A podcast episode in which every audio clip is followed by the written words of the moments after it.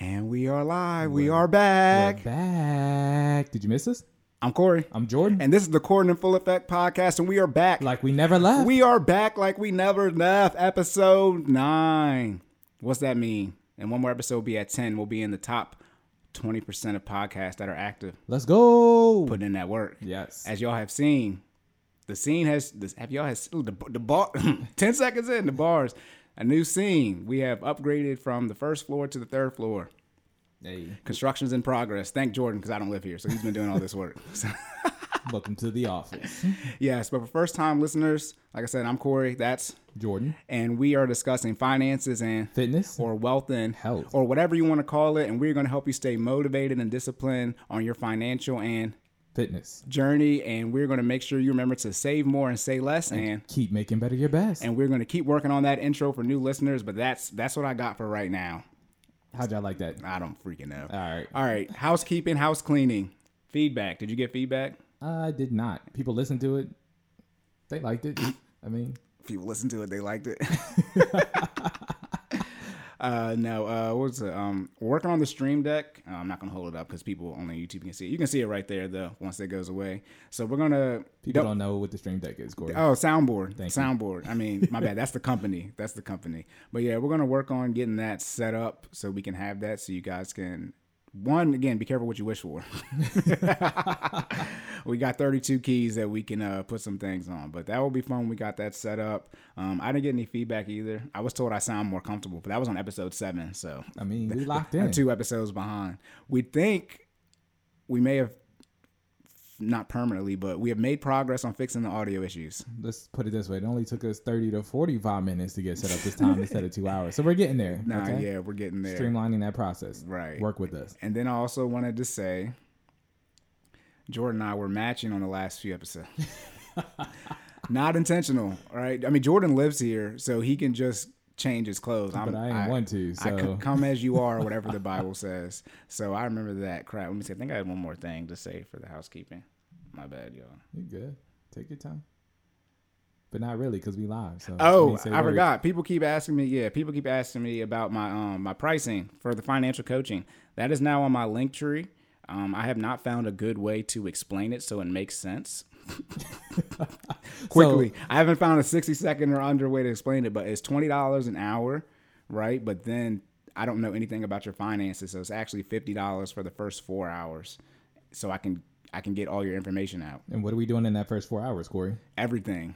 Okay. That's that's essentially like every coach, coaching session in Right. one in one session. Got you. Mo- most people don't like. I need to know exactly how much your bills are and all you know all these different type of things. Where you're at, your housing, living situation, or your goals long term, all those things. So when we have the you know twenty dollar hour session, we can you know move forward you know in a positive manner. Or you can pay fifty dollars for a whole month for one one hour session a week, which is obviously cheaper because if you do four on an hourly basis, you'll be at eighty dollars versus fifty.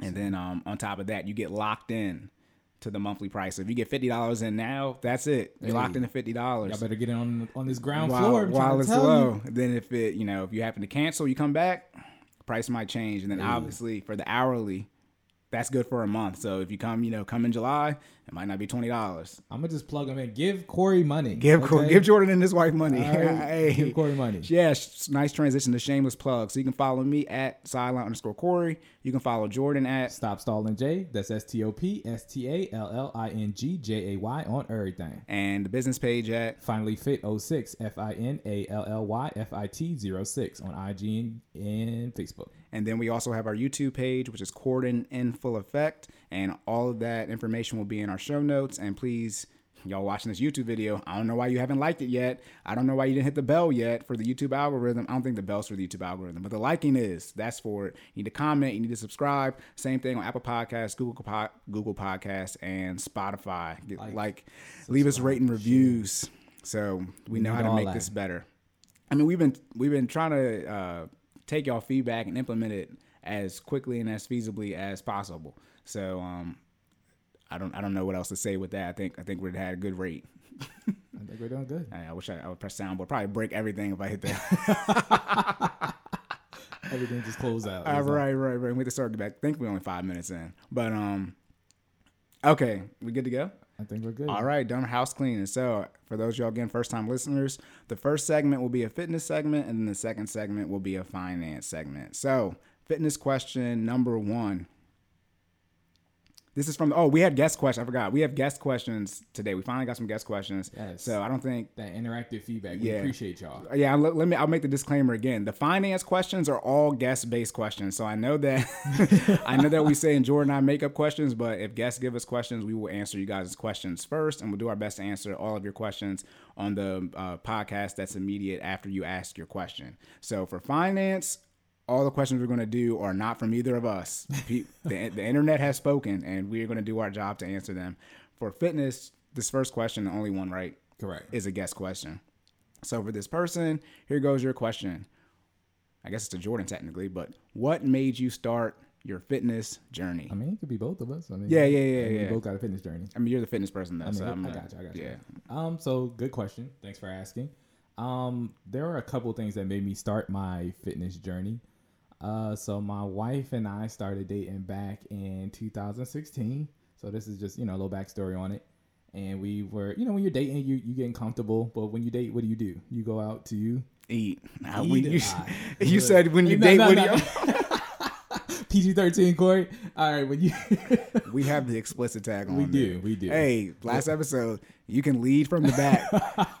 I started early today. We six minutes in. Okay. Anyways, so yeah, my wife and I were dating back in two, started dating back in 2016, and we started eating out a lot. And I'm talking about a lot. Like we were we were eating good. I mean, this is like right after I got out of college. I got my little Eat- first. eating good, making a fourth income you make now with a whole bunch of debt. Exactly. Sounds like y'all right now in your current state. it's like, let me stop. hey, we.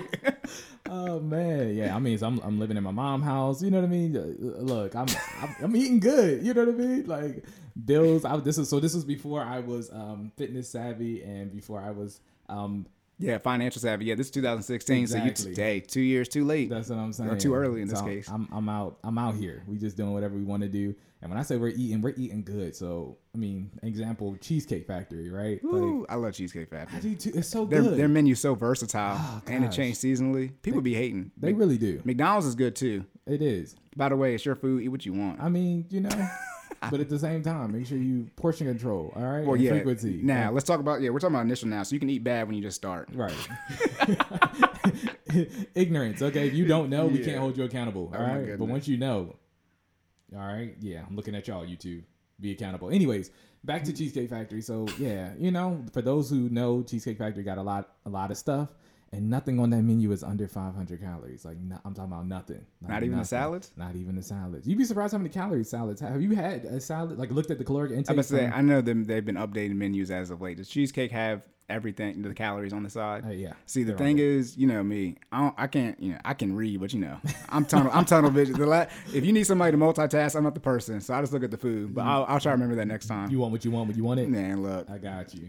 I It'd be don't- like that. I mean, let's be honest. You go to Cheesecake Factory, you're not going to get a salad. I mean, they- most they- people don't. It's called Cheesecake hey, Factory. hey, Like, that cheesecake be hitting. it's smacking. Hey. So, but so let's let's see. Let, when this is not a food podcast. oh man! So that being said, we were eating Cheesecake Factory frequently, and what we were getting. So like, I would go. And um, well, we would go together, and I would get an appetizer. She would get an appetizer. I would get an entree. She would get an entree. She would get a dessert. I would get a dessert, and then we got cheesecakes to go.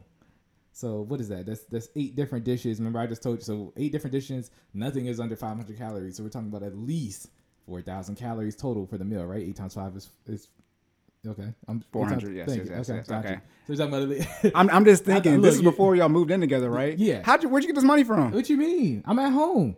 True. I'm okay. at home and I'm not- and I'm not- Because I'm thinking like you wasn't. You, you And I'm know. not yeah. fiscally responsible at the time. The only, I mean, you know what I mean? Loans and deferment. I got all I got is a car payment. Like I'm just, I'm living my best life. Like I mean, I got it, girl. Let's go. You know, I'm also trying to, I'm, I'm dating my Right, wife. right. You make to- yeah. you You're know making first impression. Yeah, I'm not Exactly. struggling financially, even though I am. I'm a fake Exactly. it. I'm a, I'm fake it till I make it. Yeah, also- I, I hadn't made it yet. But Also, you know, remember this. This is 2016. This is not how we current. They are currently living. Yes. Some of you are currently living this way. Don't do this. do not. or stop. Or stop. You're doing it. Exactly. Stop. This okay. Is, this is yeah. This is how not to live uh, wealth conscious or health conscious. conscious, right? So you you balling on a budget and you're eating uh, unhealthy. Yes, I mean, and then so what it really was, because again, I'm not trying to downplay Cheesecake Factory, right? The food is good, you can have it. You probably shouldn't have had what we had per sitting, but the frequency is what really got us, right? We were going to Cheesecake Factory. I, I kid you not, four to six times a month. Like, so that's more than once a week, bruh. Ordering eight things off the menu, you know what I mean? And this is, I mean, this is just one of our go-to places. Like, so Cheesecake Factory, it's not like we're oh eating healthy throughout the week and then we're having Cheesecake Factory. Like, nah, I'm having Burger King, McDonald's, Chick Fil A, and then I'm like, oh okay, you feel like going to Cheesecake Factory night, and then we go there and get half the menu and come back. You Now I see saying? why you didn't want to pay for Jessica's meal. Because I mean, Jessica, we'll be back to you. it- we'll come back. Then we'll be back to you in the You finance you section. Sit tight, all right. But okay, so this is a Y'all's long- reckless. Uh, We were. Sheesh. Literally. You said four to six times a I'm month. talking about 46 times a month, bro. And this went on. No I wonder mean, she married you. Look, You said it's. I mean, look.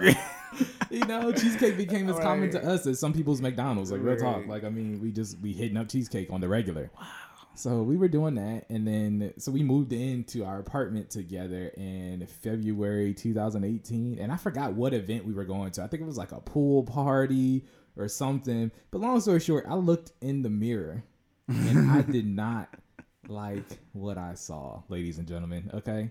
And that's the same. And let's be very clear. I'm not telling you, you know what I mean?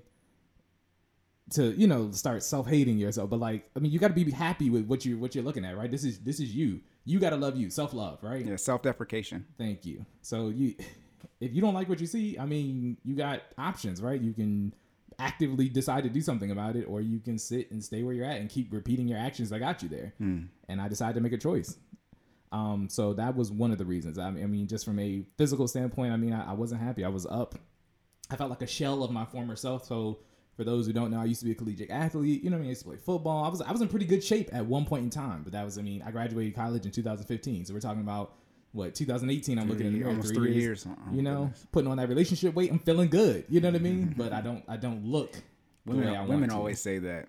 I got on this weight once I started dating you. Shoot, you had cheesecake four times, six times a month. I mean, that's different. and it was it wasn't it wasn't just me. So my, my wife felt the same way. We kind of just had a sit down. and We were like, you know, I think we're eating a lot, like a lot. Two years like, later? "You know, like, I mean, but yeah, I mean, That's And then- so funny though. it, it is. I mean, it takes a while to realize because I mean, you're Awareness, happy, right? If yeah. things if things are going well in your life, you tend to kind of put things like this to the side, right? It's Mm. more so just like you know, from a from a feeling standpoint, I'm you know, I'm, I'm date again, I'm dating my. I mean, she's not my wife at the time, but I'm dating someone I'm taking seriously. We had Mm. just moved in together. We got an apartment, so you know, again, in my head, You're courting. Exactly. All is well, right? Until it's not. So, uh, the next reason that I started my fitness journey um, in July of 2018, I actually had a doctor's appointment because I wasn't feeling well. Um, started having stomach issues. Uh, freak. I mean, we can get into it. I don't care. I don't mind sharing. Is that cool? You've already said it. Okay. So yeah. So I, you know, started having stomach issues. Uh, You've already said what you have. Gotcha. Uh, yeah, frequently using the bathroom. Uh, and long story short, I ended up uh, getting diagnosed with ulcerative colitis, um, which basically means my colon produces too much acid. Uh, and there are way there are medicines. It's a chronic condition, so what that means is you can't get rid of it. You just basically uh, improve quality of life. Um, they don't necessarily know exactly what causes it at this point in time. So you know, I mean, I, I mean, I'll be honest. I think I got an idea what caused mine. I mean, between the cheesecake, you know, forty six, the cheesecake forty six times a month, and the then- alcohol. yeah, let's be mm-hmm. honest. Okay, so college, I had a great time in college. Okay, I probably partied enough in college in four years for a decade. And Bowie's a dry, Bowie State's a dry school as well, which means you can't have alcohol on campus even if you're mm. 21. Listen, so and I'm What? not- so Who followed that rule? look, I mean, Not the adults. so between Bowie and then I also spent a year. For those who don't know, I spent a year and a half at West Virginia Wesleyan College. I'm gonna be very clear about West Virginia. Shout out to my uh, People my. WWC guys, but all they do in West Virginia is drink. They know how to get lit in West Virginia. Morgantown, West Virginia, the state. Listen, my goodness. you go out there on St. Patrick's Day, you just gotta be prepared to fall asleep on somebody's floor somewhere. Like it's it's really real. But um, yeah. So needless to say, I was having a great time in college. Um, but I put a lot of stress and duress on my body.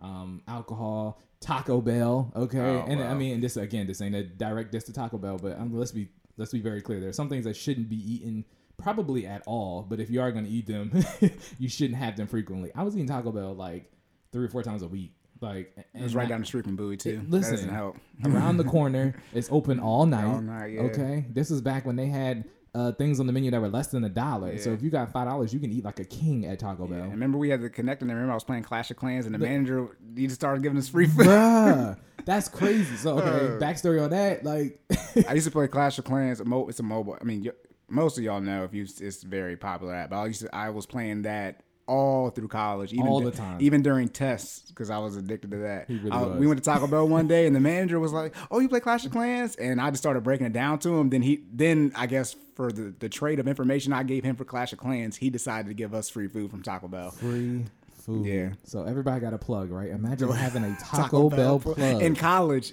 in Right. college. and it's ten minutes down the street. oh man. So that Yeah. being said, I ate way we well. Yeah. I don't think Corey, Corey were you? I mean, every time you came to campus, I think we would I would ask you to stop by Taco Bell, right? Let's be it was a very, very clear. My diet, even till this day, well, now my diet's better. It's not my turn, I guess, but yeah. I mean, good. talk about college. Yeah. Come on now. I used to. I, I wasn't eating um Fuji four to six times. I mean, I, no, my bad. I was eating Fuji twice a month, Okay. at least. Every time I got paid, every time I got paid, I would go get Fuji. Gotcha. And you know, obviously, you add in Taco Bell, Chipotle, all that. I was eating Chipotle on an average of twice a week. Oh, wow. That was that was my. I was eating Chipotle. There were some days. so they're not okay. Cool. No, I was just saying some days, and I'll let you go. Some days I had like I would eat Chipotle, then I would come like I would come home and my mom would have gotten me Chipotle. That's how much I was like I ah, was having. Chipotle twice in one So day. you was yamming. All right, bet. oh yeah. So saying all that to say, yeah, we we we did it. We had our fun in college, right? I put a lot of stress on my body. I think that also contributed to the condition in which I was diagnosed. Um, you have to maintain. You don't have to, but you know, basically, what the medicine that they give you for ulcerative colitis does is just help you improve your quality of life.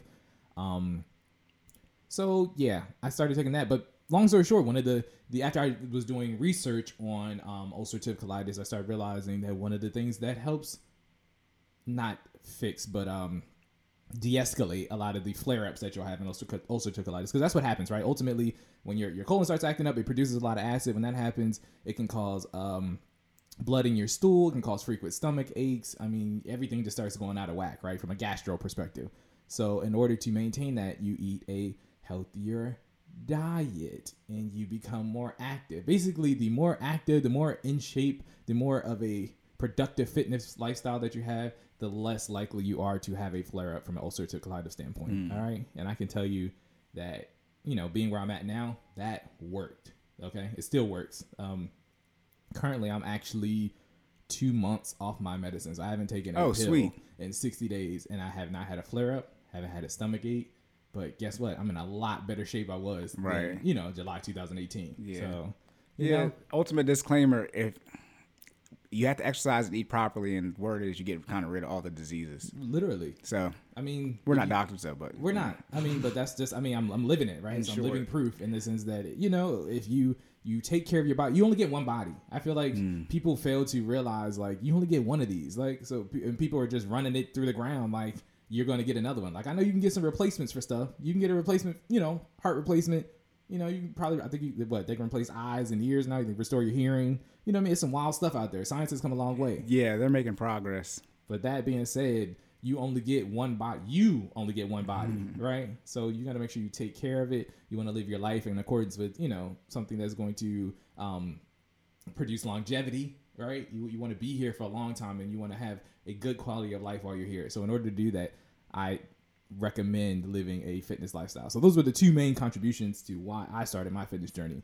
Um, I say I think I said this before on the podcast, but either you take care of your body on the front end by putting in the work in the gym and living the fitness lifestyle and producing a diet that'll, you know, again produce longevity, or on the back end when you have to go to the hospital and pay those bills and take that medicine. And I've, I've dabbled a little bit, as you just heard, I've dabbled a little bit on both sides, and you don't want to be on the back end. It's not fun. Uh, flare ups aren't fun. Uh, there are days where literally I'm, I'm calling into work because my stomach hurts too bad to get out of bed. That's not where you want to be at. You know what I mean? And I'm, I'm, I'm 28 years old. So that just goes to show you, you know what I mean? Age ain't got nothing to do with it. Take care of your body. No, Yeah, in the words of Patrice Washington, a lot of you are working to pay for prescriptions you won't even be able to pronounce in your older age. The ignorance to think you're going to be able to spend your wealth and you're not taking care of your health. I mean, they say health is wealth, but yeah, I mean, I would even say, well, yeah. Well, go ahead. yeah, I was gonna, I was going to say Steve Jobs died at 56, and he had a lot of money. Exactly. and Steve Jobs, he could even take from his 401k or Roth IRA without a penalty because he wasn't 59 and a half yet. and he, you know, to Steve Jobs. saying all that to say, if you make a lot of money, you got to be alive to spend it, right? Yeah. So you take care of your body, guys. Mm-hmm. But that's why I started my fitness journey. Just you know, not to harp on the, the story too much, but those those things uh, play into why I take it so seriously and and and prioritize working out now. Because again, it's either that or go back and get back on medicine, and I'm not getting back on medicine. You know, again, I've, I've come a long way from that, and it the progress is is is amazing. I feel good. My energy's up. You know what I mean? I, I I feel like most people will learn to love the process, but also fall in love with the results as they continue to uh, hit their, their their fitness goals. So you definitely want to keep pushing and start if you haven't started, guys. Start somewhere. Okay. Yes. Yes, please, please start. We have the la- episode eight has a lot of stuff about you not wanting to start, so we're Yes. not gonna We're not just, gonna just harp listen to the one right before this. Right. Hit back on the podcast and you'll, Right. you'll be there. All right. Hit it Okay. twice. I guess I'll just go real quick. My fitness journey, shoot, I was always working out on and off, but then Jordan started a business. And, and sh- I mean to, to keep it keep it keep it a band. I used to when I work I still oh, I don't work in DC now because of the pandemic, but you know. Right. I was working in DC 2017 to 2019. My actual job, they had a gym there. So I was using the gym at my job. Then I got another job and I didn't have a gym. so I stopped I stopped working out. I was doing like home based stuff. Obviously not what we're doing in Finally Fit, but you know, just doing basic things. But then like I said, Jordan and his wife started a business, give them money, and then you know, that's why I'm still doing it now. Well, like we said before, once you get in shape, stay in shape. Like Right. again, if you guys have you know teenagers and they're athletes tell them to continue continue to work out. They don't have to obviously work out you know an to keep the same you know conditioning as you know whatever sport they're playing. But you know keep exercising multiple times a week you know whatever they do. Because look you think oh man i'm in my 20s i'll get back in shape later. No it takes way longer. We're not even 30 yet. It takes way longer way way longer. Recovery time is worse. Your your bones and ligaments start hurting more it's crazy It really is. it's crazy And So- what people don't account for is that third die that we always talk about. So we're always talking about like you know you, you're rolling dice, right? And you two dice, yeah, two dice that you control. The third one is the the die of lice, right? And you uh, the die of The die of lice. Thank yep, you. the die of lice. That's what we're the calling die it. of life, guys. All right, and you can't control what happens, right? So you, Mm-hmm. you tell yourself you're gonna get back in shape, but time, um, you know, life happens, right? You know, Yeah. some some of you guys don't get the opportunity to get back in shape. Not to mention, it's it's it's hard to get back. It, it's it's a process. So that being said, take care of your bodies, stay in shape for as long as you can, and and live your best life. Yeah, and also when it comes to budgeting, budgeting your time, you gotta budget the time to work out. And when you're younger, you have you know you have more time on your hands, so you can put that workout schedule you know already into it. Exactly. And also too, you know, you can work in the gym. I mean, I don't know. I, I think we're ba- everything's back open. I keep I don't know because I don't know every state. For the I think, most part, I think you is. can go to the gym now again. But you know, when you're younger, hopefully you should have less expenses, and you know you can work in you know a gym membership into your budget if you want to do that. I'm lying. You need to go to finallyfit.live Dot and sign up for a membership. I completely lied about the gym thing. Don't get a gym membership. I don't even know why I said that. Finallyfit.live.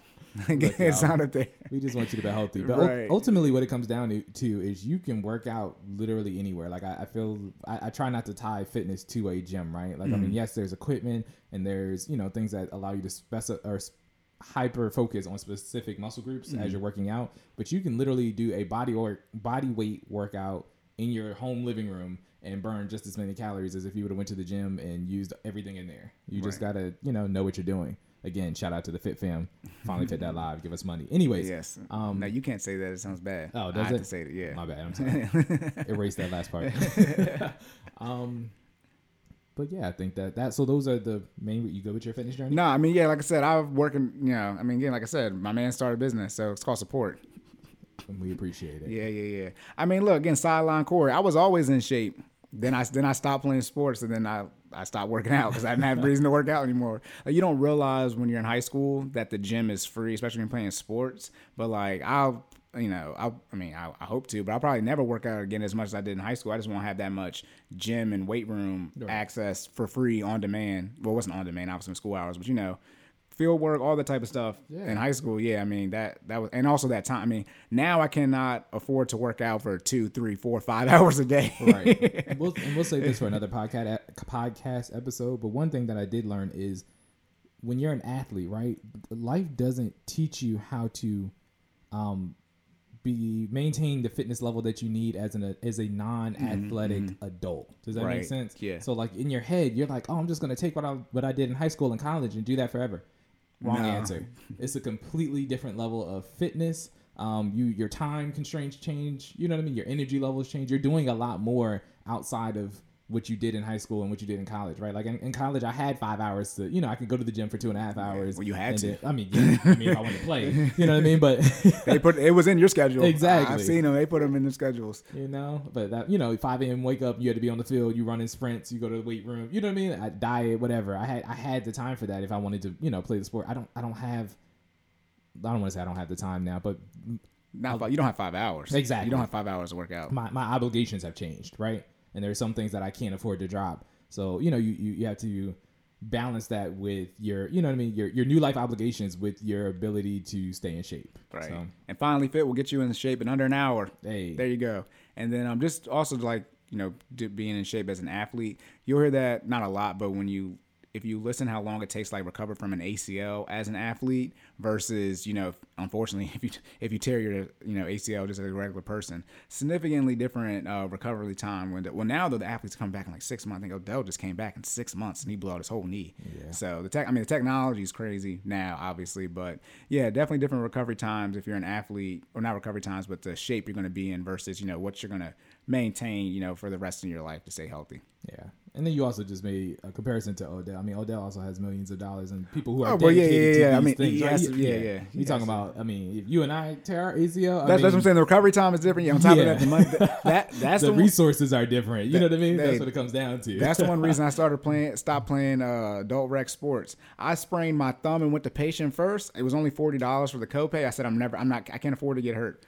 I said I can't, nah, nah, nah, nah. I was like, this is stupid. Bro, I'm already as a you know adult rec. You got to pay to play, Right. And then on top of that, you don't realize as a child your parents pay for all your medical bills. Nope, I'm good. yeah. I'm good. I'm good. I'm very good. Take care of your bodies, guys. Yeah. So yeah. All right. So you get on that for your fitness journey. Good to go. All right. Next question. The OPT model. So can you obviously define, you know, what OPT stands for and just go more in depth? Because you mentioned that on an early episode, just in general what it was, but let's get more in depth into what the OPT model is. Gotcha. So the OPT model is the optimum performance training model. And I believe this is general knowledge across all certifying organizations. However, I'm not sure if they necessarily call it the OPT model. So Okay.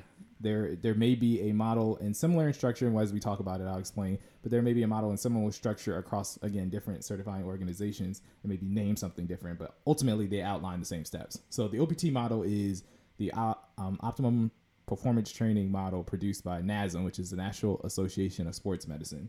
And basically, what it does is it highlights um, a client's ability to set their goal and accomplish it by pushing them through three different stages and five different phases. So the stages are stabilization, strength, and power. And then each stage has one or many phases that they have to go through in order to reach the next uh, stage.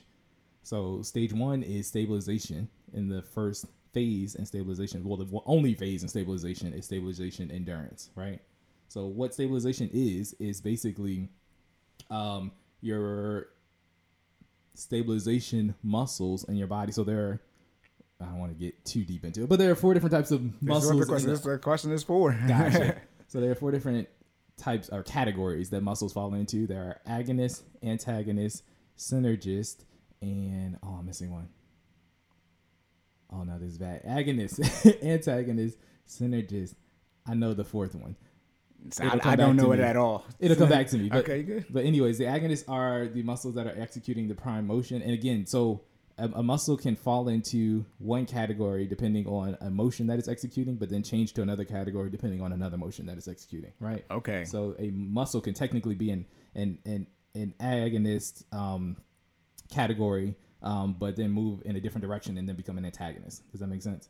So it depends on the motion being executed. But there's agonist, antagonist, synergist, and still can't remember that fourth one, but it'll come to me. I got, yeah, but um, lost my train of thought. But The agonist- the the- synergist, the synergist category is the one that you're trying to work on because your synergist muscles uh, during the muscle, the motion execution are your stabilization muscles, right? So bringing it back to the OPT model, you want to work your synergist muscles and work on muscle endurance as well as joint flexibility during motions, right?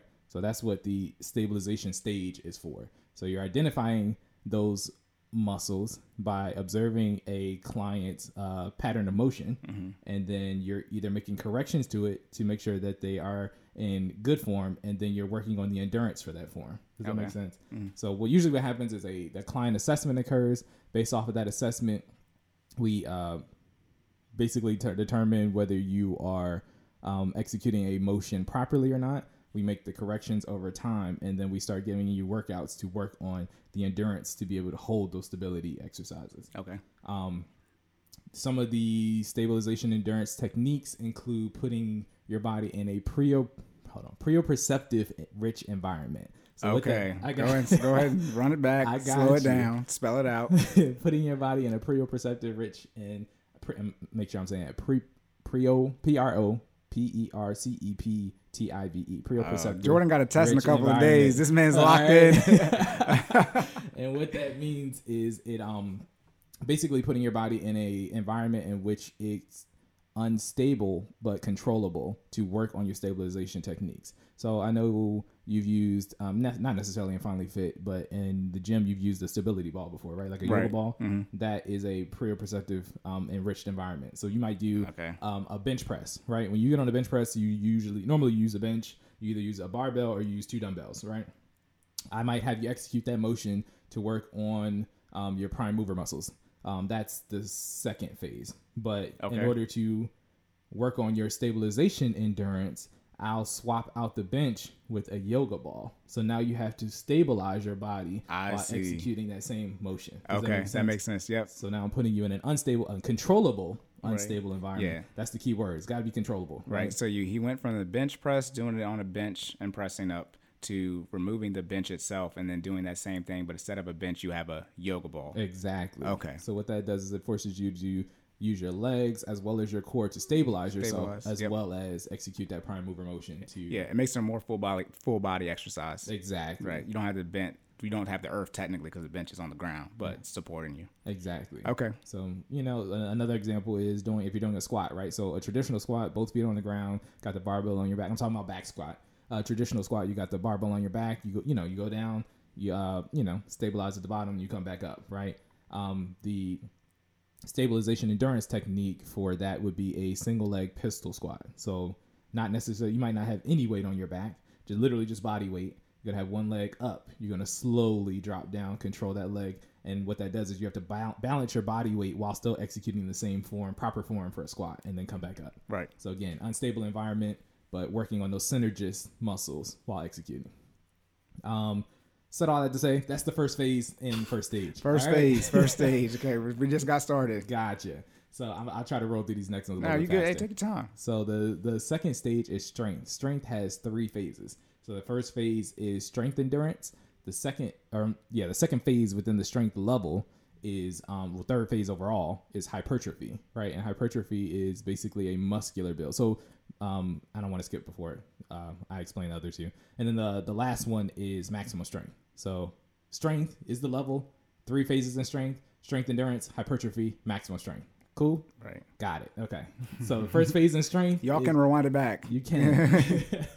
you can always Google this. All right. Yeah. The OPM model is on Google. All right. OPT model. I'm sorry, is on Google. Um, so strength endurance is capitalizing on stabilization endurance while also engaging your prime mover muscles. So again, what I was just telling you about by improving your your bench press, you're going to start off by working on that stabilization endurance, but then you're going to um, improve on your actual bench press on the bench by working on your strength endurance. And by the way, I didn't mention this before, but for each phase, there are a intended number of sets, reps, intensity, um, tempo, as well as rest for each phase. Right. Okay. So you have to again execute that per phase to make sure that you you know you're, You're meeting getting- it. Yeah. yeah. So.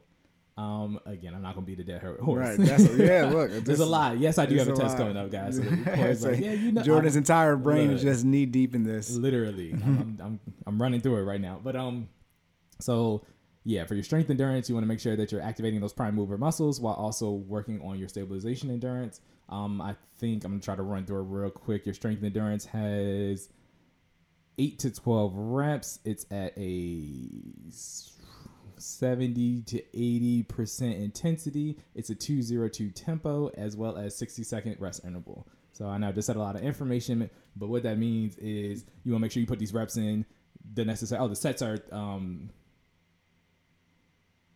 two to four. You want to do two to four sets of eight to 12 reps of whatever exercise you're doing at a 70 to 80% intensity with 60 seconds of rest in between. So, yeah. So that eight, 70, 80% intensity, that's of your max. Is that what that means? Yes. Yeah, right. So mean, say your max is 100 pounds that you can bench press. 70% intensity would be 70 pounds you'd be benching. Correct. For eight reps, and that's one set. Correct. That you would then take 60 seconds and then yeah, break. I took weight training four times in high school. So this is what we had to do on our paper. Right. uh, clearly, yes. So record all this, right? If you want to get into yeah, it. because I had to make sure I'm like, I hope that's weight. Because if, if it's not weight, I don't know what that seventy percent. I like, how do you know if you're giving? how do you know if you're giving seventy percent effort? Right. yes, that seventy eight percent is based off of your max. Exactly and then strength endurance also incorporates uh, supersets. So what you you'll actually do one exercise from the stabilization endurance, and then do one exercise from what would be considered strength endurance exercises. Okay. So you I didn't go through the sets, reps, uh, intensity, and tempo, and rest interval for stabilization endurance, but you would do one from that category as well as one from strength endurance right. throughout your workout. Okay. So that's um, phase two. Um, phase three is hypertrophy. Hypertrophy is a basically a focuses on the um, bodybuilding type of build. So muscle growth, right? You literally just work on making your muscles bigger. Um, that consists of let me see if I can get this right. Sets and reps, three to five sets with six to 12 mm-hmm. reps at a 75 to 85 percent intensity. Yeah. This is all coming back from weight training high school. I don't I didn't know this was the thing, but yeah. I'm the, this, pa- this, the papers the papers are showing back up in my head. Right.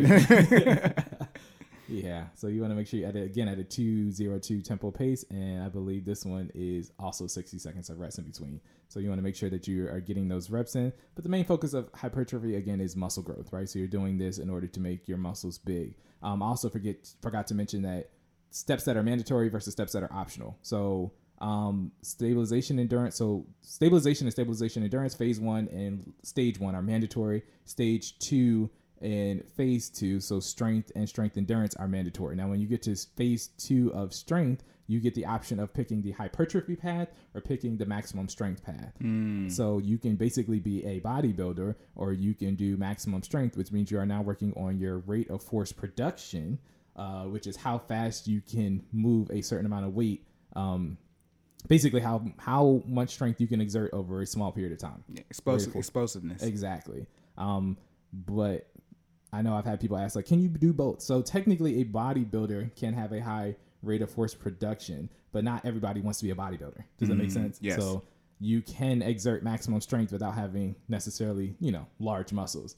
But people who have large muscles usually exert, you know, a high rate of force production. So somebody who's specializing in hypertrophy will more than likely have a high maximum strength as well as power. Um, somebody who focuses on maximum strength doesn't necessarily have to have uh, enlarged muscles, but can still be strong as well as have power. So that's the fork in the world. If you pick the left one, you usually automatically hit the right one as well. If you pick the right one, you usually just go forward with that path, not necessarily focusing on muscle growth, but still being strong. Um, the maximum strength phase. I'm not running through the steps and reps for that, but you want to work on again rate of force production. You want to make those muscles um, as strong as possible. And again, these are they're like Lego blocks, so you have to do the phase right, yes. before in order to proceed to the next phase. You don't just come in and be like, all right, I want to be strong. Well, let's start at you know phase four, you know what I mean, of, of strength so we can get you to maximum strength. Nah, if you don't have stabilization endurance, you don't have strength endurance, you're, you're not going to make it to maximum strength. So you have to do the steps before. Yes, build the foundation. Please. Logic. Right? Logic. You don't, you don't, just start with the top of the house. You don't Logic. put a roof on a house. You got to have you got to have the ground floor. Logic. Right? It's like, no, stop. and then last but not least is the power stage. So that's the final stage as well as the final phase.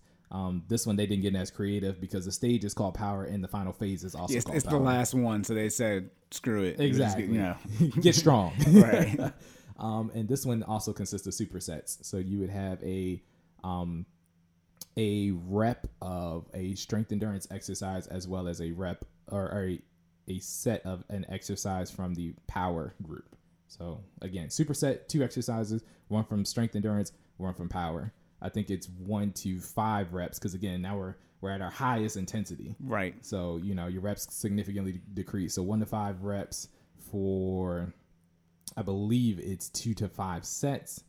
Um, and I don't remember the, the tempo as well as I think the rest interval in between exercises for the superset is two, one to two minutes, and then it's three to five minutes in between each round. So remember, Okay. you'll have multiple supersets per round, and then once you finish your round, you take your three to five minute rest, and then you go into the next round. But yeah, that is the OPT That's model. the OPT model. Yeah. I don't have any follow up because that's the first time I heard any of that information. so, well, as you can see, I've, I've been I've been diving a little deep trying to trying to make sure that I got it under control. so I guess I do have a follow up. How like how does that? How do you like in layman's terms? How does that incorporate into you exercising? That's just like how you progress through your fitness journey. That's how you should progress through your fitness journey. So a lot of people just kind of jump into it and they just say, "Hey, I'm you know I either w- want to lose weight or I want to gain muscle or both," and then they just start working out. Technically, you should work on. So most people who are working out for the first time um, have not used their muscles in a, an extreme amount of time. You know, haven't used all their muscles in a long period of time, right? So working on your stabilization and stabilization endurance is key because you need that to use to, to move on to the next level of the um, the OPT model, right? So you you really should be working on flexibility, joint stabilization, uh, and the endurance to hold those um, those exercises or motions before you start just jumping into you know jumping on the bench, right?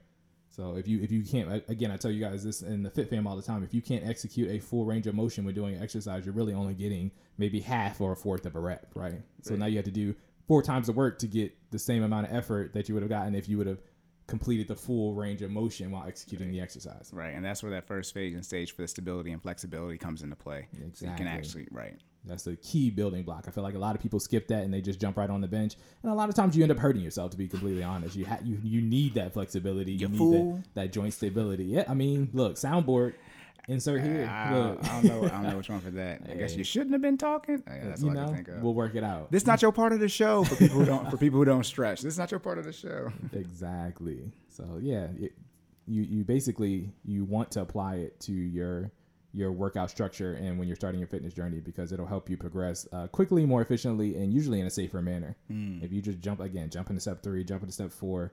I mean, it's possible, but you, you probably won't get the, the best return on investment Uh-oh, that you ROI. gotten. Look, that you would have gotten if you would have followed the steps in order. Yep, that compound interest. Okay, yeah, because you can work out. You can get in shape, quote unquote, using the wrong form. You can. Yes. Yeah, there's there's actually a thing called muscle imbalances where people execute exercises all the time and they don't do it to form how they're supposed to. But you, I mean, you'll still get strong. You might work out the wrong group of muscles when doing it, but you know, Yeah. And then you get, you know, 40, 50, and you're like, oh, you've been squatting wrong for how long? exactly. Oh Lord, talk about scoliosis. So, let me stop. I, no disrespect to people who actually have that. Yes. So my disclaimer that, as you can see, I really don't care how y'all feel about it. All right, so you good with the OPT model? I'm good with the OPT model. I know that was a lot, guys. Rewind that back, listen that, to it. look, that's probably the the mo- I mean, that's the talking about the investing in generational wealth. That was that for fitness. Because I'm talking about, talking about you should have wrote that down. Look, because I was like, goodness gracious. Look, I hope somebody goes and Googles that after this episode. All right, Yes. it's, it's Oh. good stuff. OPT model. All right, you good on that? I believe so. All right, third and final question. By the way, the finance question. I don't know how long we're gonna go, but if this joint's over two and a half hours, I don't know what y'all want us to say. Look, 'Cause be an we- adult, pause it's, it, It's gonna be it's gonna be deep on that. Finance is gonna be lit. All right, so for the last fitness question, see, I should have put this one second. So much for us working on the questions and ordering them properly. so you're talking about your fitness journey, right? And uh, you know, you get on a better diet. On uh, some earlier episodes, you were talking about some tricks you can use to help reduce how many carbs you're, your carbs you're eating when you're going out to eat. Right. So can you go just more in depth on ways to manage your your food intake or your calorie intake when you're going out to eat? Okay, there are several caloric management techniques. You specifically want just for going out to eat? No, you can go more in depth. Okay, so some caloric management uh, techniques. So one of my personal favorites is intermittent fasting. I don't know if I talked about this little before, but intermittent fasting basically specifies you consume calories at a specific, a specified period throughout the day. So the day is broken down into a 24-hour period. Of that period, you may fast anywhere, usually from 12 to. I mean, I've seen people do multiple day fast. I don't recommend that. Like Let's Jesus. Yeah, I mean, listen, I had a friend who fasted for almost 72 hours. I was like, man, that's a lot. I mean, I, I again, I don't recommend that, but I mean, if you can pull it off and and still function properly, I mean, go for it. But from a health standpoint, you want to do something. We're creating sustainable, healthy lifestyle habits, right? Intermittent fasting is not something you want to do and then go back to your previous lifestyle because then the benefit is is null and void, right? Right. You want to be able to implement it on a daily basis. Um, when I was intermittent fasting at the beginning of my fitness journey, to create that caloric deficit, I was fasting. I started at 12 hours a day, and then I slowly worked myself up to 16 hours a day with an eight hour active eating period. So, what that does is it gives you the, it forces your body to only be able to take in calories from, again, from a specified time. So, I would stop eating at 8 p.m., start eating again at lunchtime, and then anything from lunch to 8 p.m. that night, I was good to go. Good to go is whatever you quote unquote wanted to eat. Yes, mm, No, not even that. whatever. So again, depends on how fast you would like to hit your goal, right? Mm-hmm. So again, you you, you want to create sustainable, healthy lifestyle, and this was in my fitness journey before I was Okay, at so the at the point. beginning. Yeah, I was at the point where now I know what a sustainable uh, weight loss is, right? So again, it should be a pound and a half to two pounds a week, which is a pound is thirty five hundred calories. Um, so that's what seven thousand calories total on a seven day basis. You can make that happen between diet as well as working out. So you're either going to burn more calories or eat less calories, or a combination of both. Um, because I was trying to hit my goal, I was doing both. So I was trying to burn more calories as well as eat less calories at the same time. Now, the problem where that goes wrong, again, it's not sustainable, right? That's like trying to go longer distances in your car with half the gas that you were using to get there. Does that make sense? So, I mean, good luck with that. Like, you know what I mean? Like, eventually your, your car, what's, what's going to happen? It's Twice the mileage with half the gas. Exactly. it runs. It's going to be on the side of the road, oh. right? It's going to blow something. Your You car, your car's gonna tell you you can't even go that far. Exactly. Oh, Literally, goodness. like gonna pop on, you know, halfway there. Yeah. So, again, knowing what I know now, you want to do your best to manage your your intermittent fasting period so it actually balances out, right? So, 16 hours on, I highly recommend 16 hours. I'm sorry, on your fast period, eight hours off. When I say off, I mean eight hours available to eat. Um, when you do eat, the key to really making intermittent fasting working is to not gorge yourself on your off period, right? So you don't want to fast for 16 hours a day, then get in your off period where you're actually able to eat and then eat 2,000 calories uh, for your day. If, if your if your day is based off a 2,000 calorie um, diet and you consume it all in one meal, you've defeated the purpose of Fasting. fasting for the day. You see what I'm saying? So you want to make sure that you lock in, but at the same time, you know, you come off that you're fast, you know, you still have a salad or you know even if you don't want necessarily want a salad you can have a chicken sandwich with the fries but again account for the calories and just make sure that you know you either burn burn more when you you know implement your workout. Because again we're just talking about the fasting portion. We haven't included the calories that you burn when you actually do the workout. Does that make mm-hmm. sense? So if i'm creating a caloric deficit in my diet and then on top of that i'm running or i'm doing some type of HIIT or just implementing some type of workout or exercise on a daily basis that's also adding to the amount of calories burned for the day then you're good right? You see what i'm saying? It, it'll actually cause you to to burn calories faster than if you were just doing the intermittent fasting so that being said sustainable lifestyle habit use intermittent fasting but you want to make sure that you're using it responsibly um, don't deplete your body of what it needs so you can't function okay macros protein fats carbs you need all of those um, to make sure that you're good to go um, another caloric management technique specifically for eating out read the Read. read read, Read. y'all read the menu As okay Corey said he couldn't read earlier. a lot of these restaurant menus are now, I think, required to put the caloric facts as well as the ingredients on the menu. So you you can, I- don't know if all restaurants put the ingredients, but I know a lot of them have started. You know what I mean? Putting putting the ingredients on the menu. Um, if not, you can definitely when the waiter comes up, you can request the ingredients, and they actually have to go give it to you. You know, they have to go ask somebody in the back if they don't know, and they have to give it to you. Um, Sue know- them. Don't don't sue them. They you know they didn't know. Yeah. It's not their fault. They're, they're just a waiter or waitress. But that being said, I know people are like, "Oh, I don't want to cause a hard time." Look, this is your body. Again, you only get one. Don't ask if you don't want to. I'm gonna ask. Okay, I'll be that person. Either that or listed on your menu, so I don't have to ask. I mean, I'll be that guy. Um, but that being said, read the calorie and the caloric intake. Read uh, the macro breakdown uh, on the food if all that is listed. Um, but find something that fits within your range. So again, you can actually combine reading with with intermittent fasting to produce the best outcome when you go out to restaurants to eat, right? So if I fast for a 16 hour period, then we for lunch. Corey's like, "Hey, Jordan, let's go to Olive Garden so we can, you know, get some get some food." All right, cool. I'm going to Olive Garden. Now, Olive Garden is an uh, again is an Italian restaurant, so you're probably going to eat some type of pasta. That's what they serve on the menu. However, they do have sections on the menu that have healthier options. Most restaurant nowadays have a specific part of the menu they, they usually call like a health menu, health section or like a light like a light caloric value type of option. Either that or they'll, it'll the the regular menu will have some type of special emblem next to it that indicates that this is light in caloric value. You see what I'm saying? Um, so that usually indicates that it's some type of fish or like grilled fish or grilled chicken or something that just doesn't have um, too much fat or a high amount of carbs in it. And it, it's not that you don't want any of those things. You you just want them in a reduced um, portion size.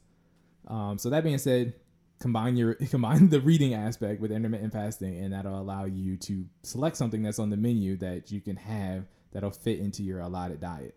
Um, not last caloric management technique, but one that I personally enjoy implementing is when you get your serving size from the restaurant, get it to go to to go container immediately as soon as your your plate hits the, the table and just put half of it in the to go container and take it with you right? I've already taken whatever calorically you've given me as soon as i you know as soon as it hits the table put half of it away for later or another day or even if you don't want it at all you can feel free to give it to somebody else because you haven't touched your plate yet right? So you just mm.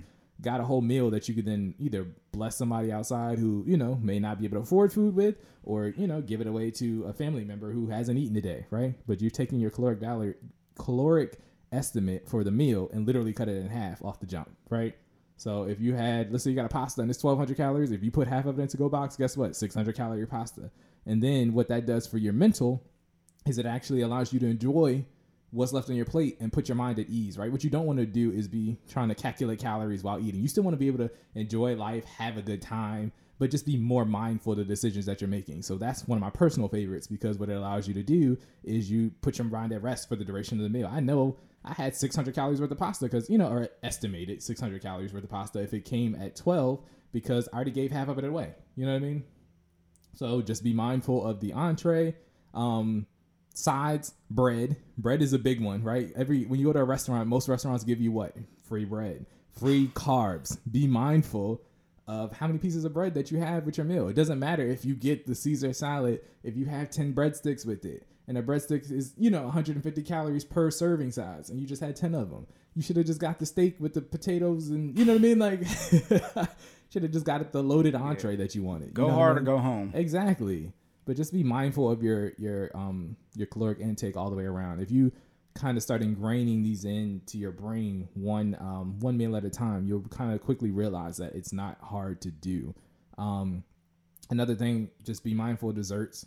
Um, I feel like a lot of desserts and appetizers in general. I feel like a lot of people feel like to have a complete meal. As I just told you when we were eating cheesecake constantly, we had appetizers and desserts. And again, if you planned for that, that's okay. Not recommended all the time, but you can have that, right? But if I'm again, I'm on my fitness journey and I'm mindful of my caloric um, intake, maybe you want to have um, an appetizer and an entree. Maybe you want to have an entree and a dessert, depending on the impact that you want to have on your caloric deficit. Maybe you want to have just an entree. So these are things again to keep in mind um, when you're when you're ordering, right? I, if I'm if I'm really being mindful about how you know my my journey is going, I'll probably just have the entree and leave the appetizer there. And what that does is it makes you also more wealth conscious because I'm saving you money because you did not order an appetizer and you didn't order a dessert. It's like- Discipline. Exactly.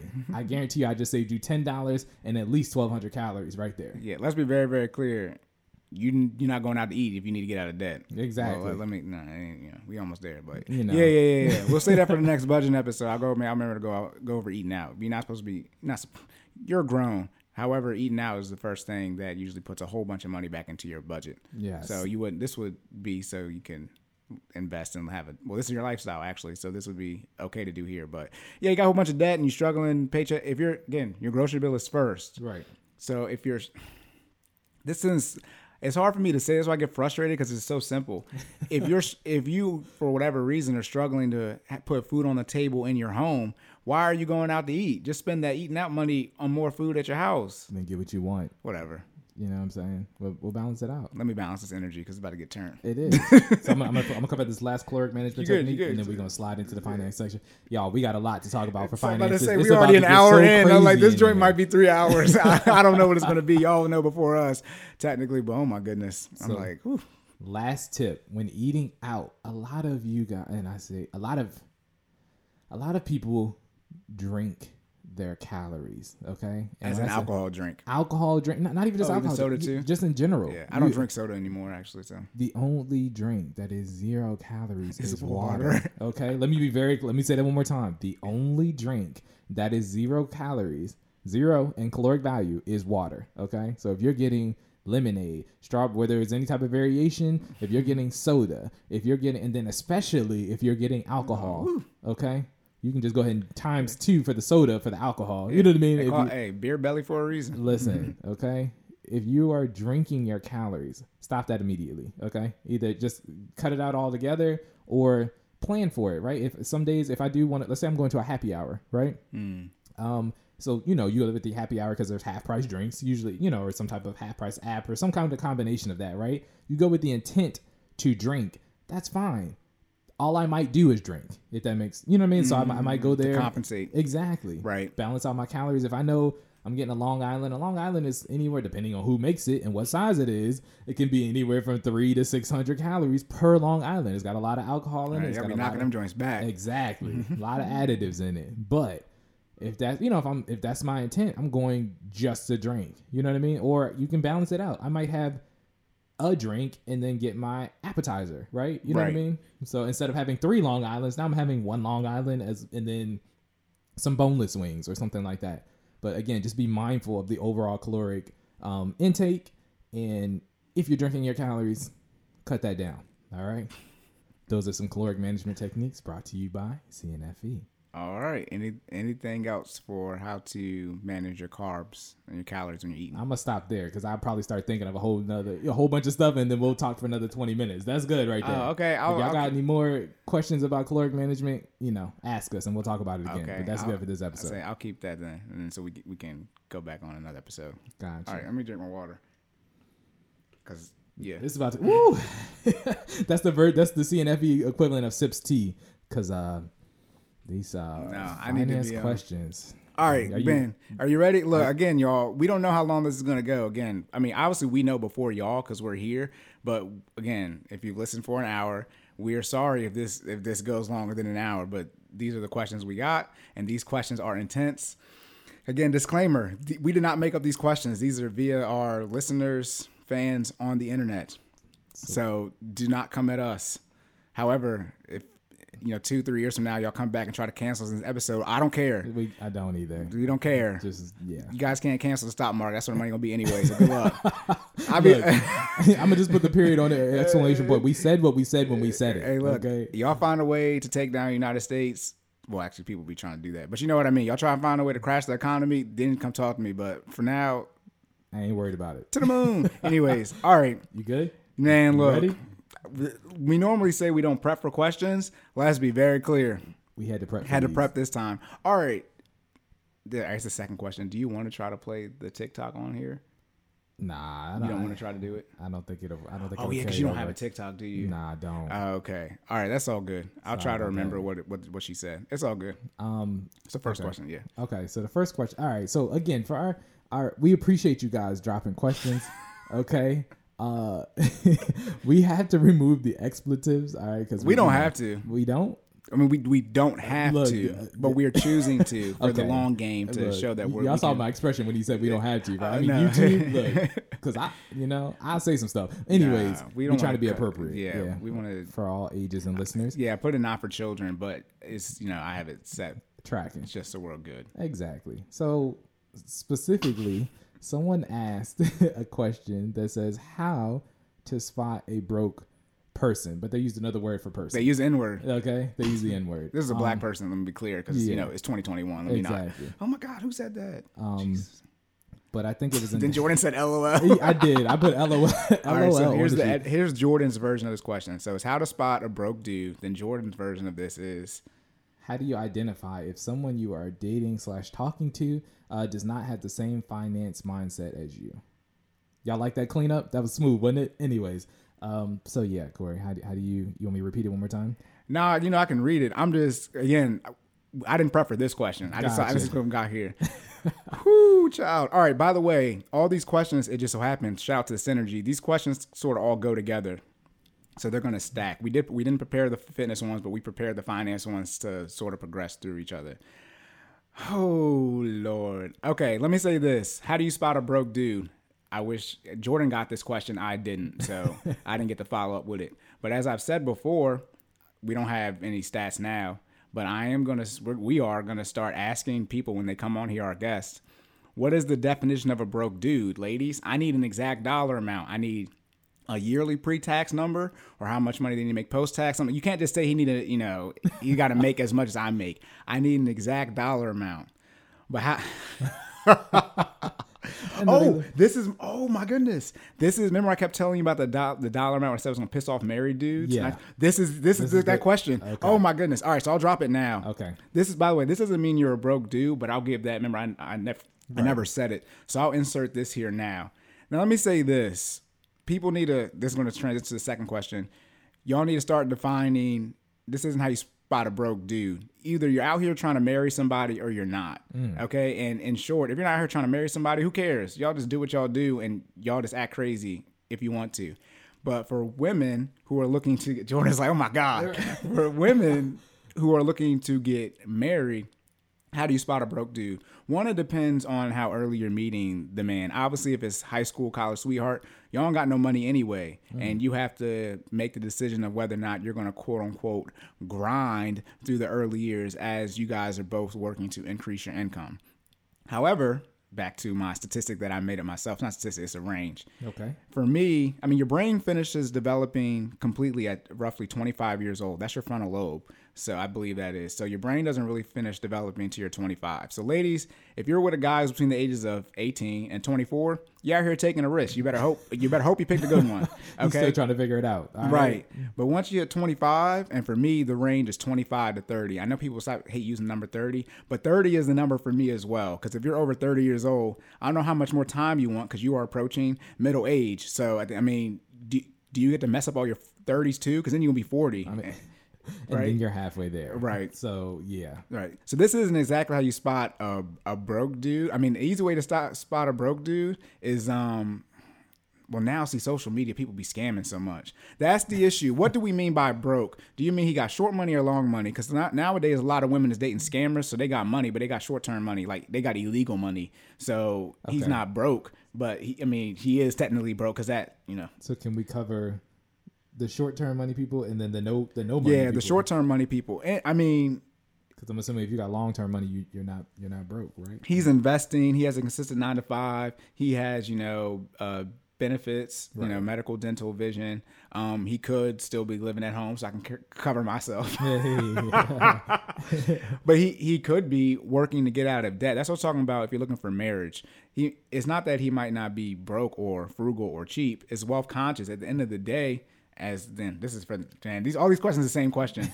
Where's this infamous table at? Right? What are you bringing to the table? But at the end of the day, if he is working on his financial journey, which we promote on here, I have no issue. You can have all the debt in the world, but you're saying, boom, Corey Jordan, I'm trying to change. Boom, you're not a broke dude no more to us. I mean, financially, quote unquote, your situation would be, but you changed the mindset and broke.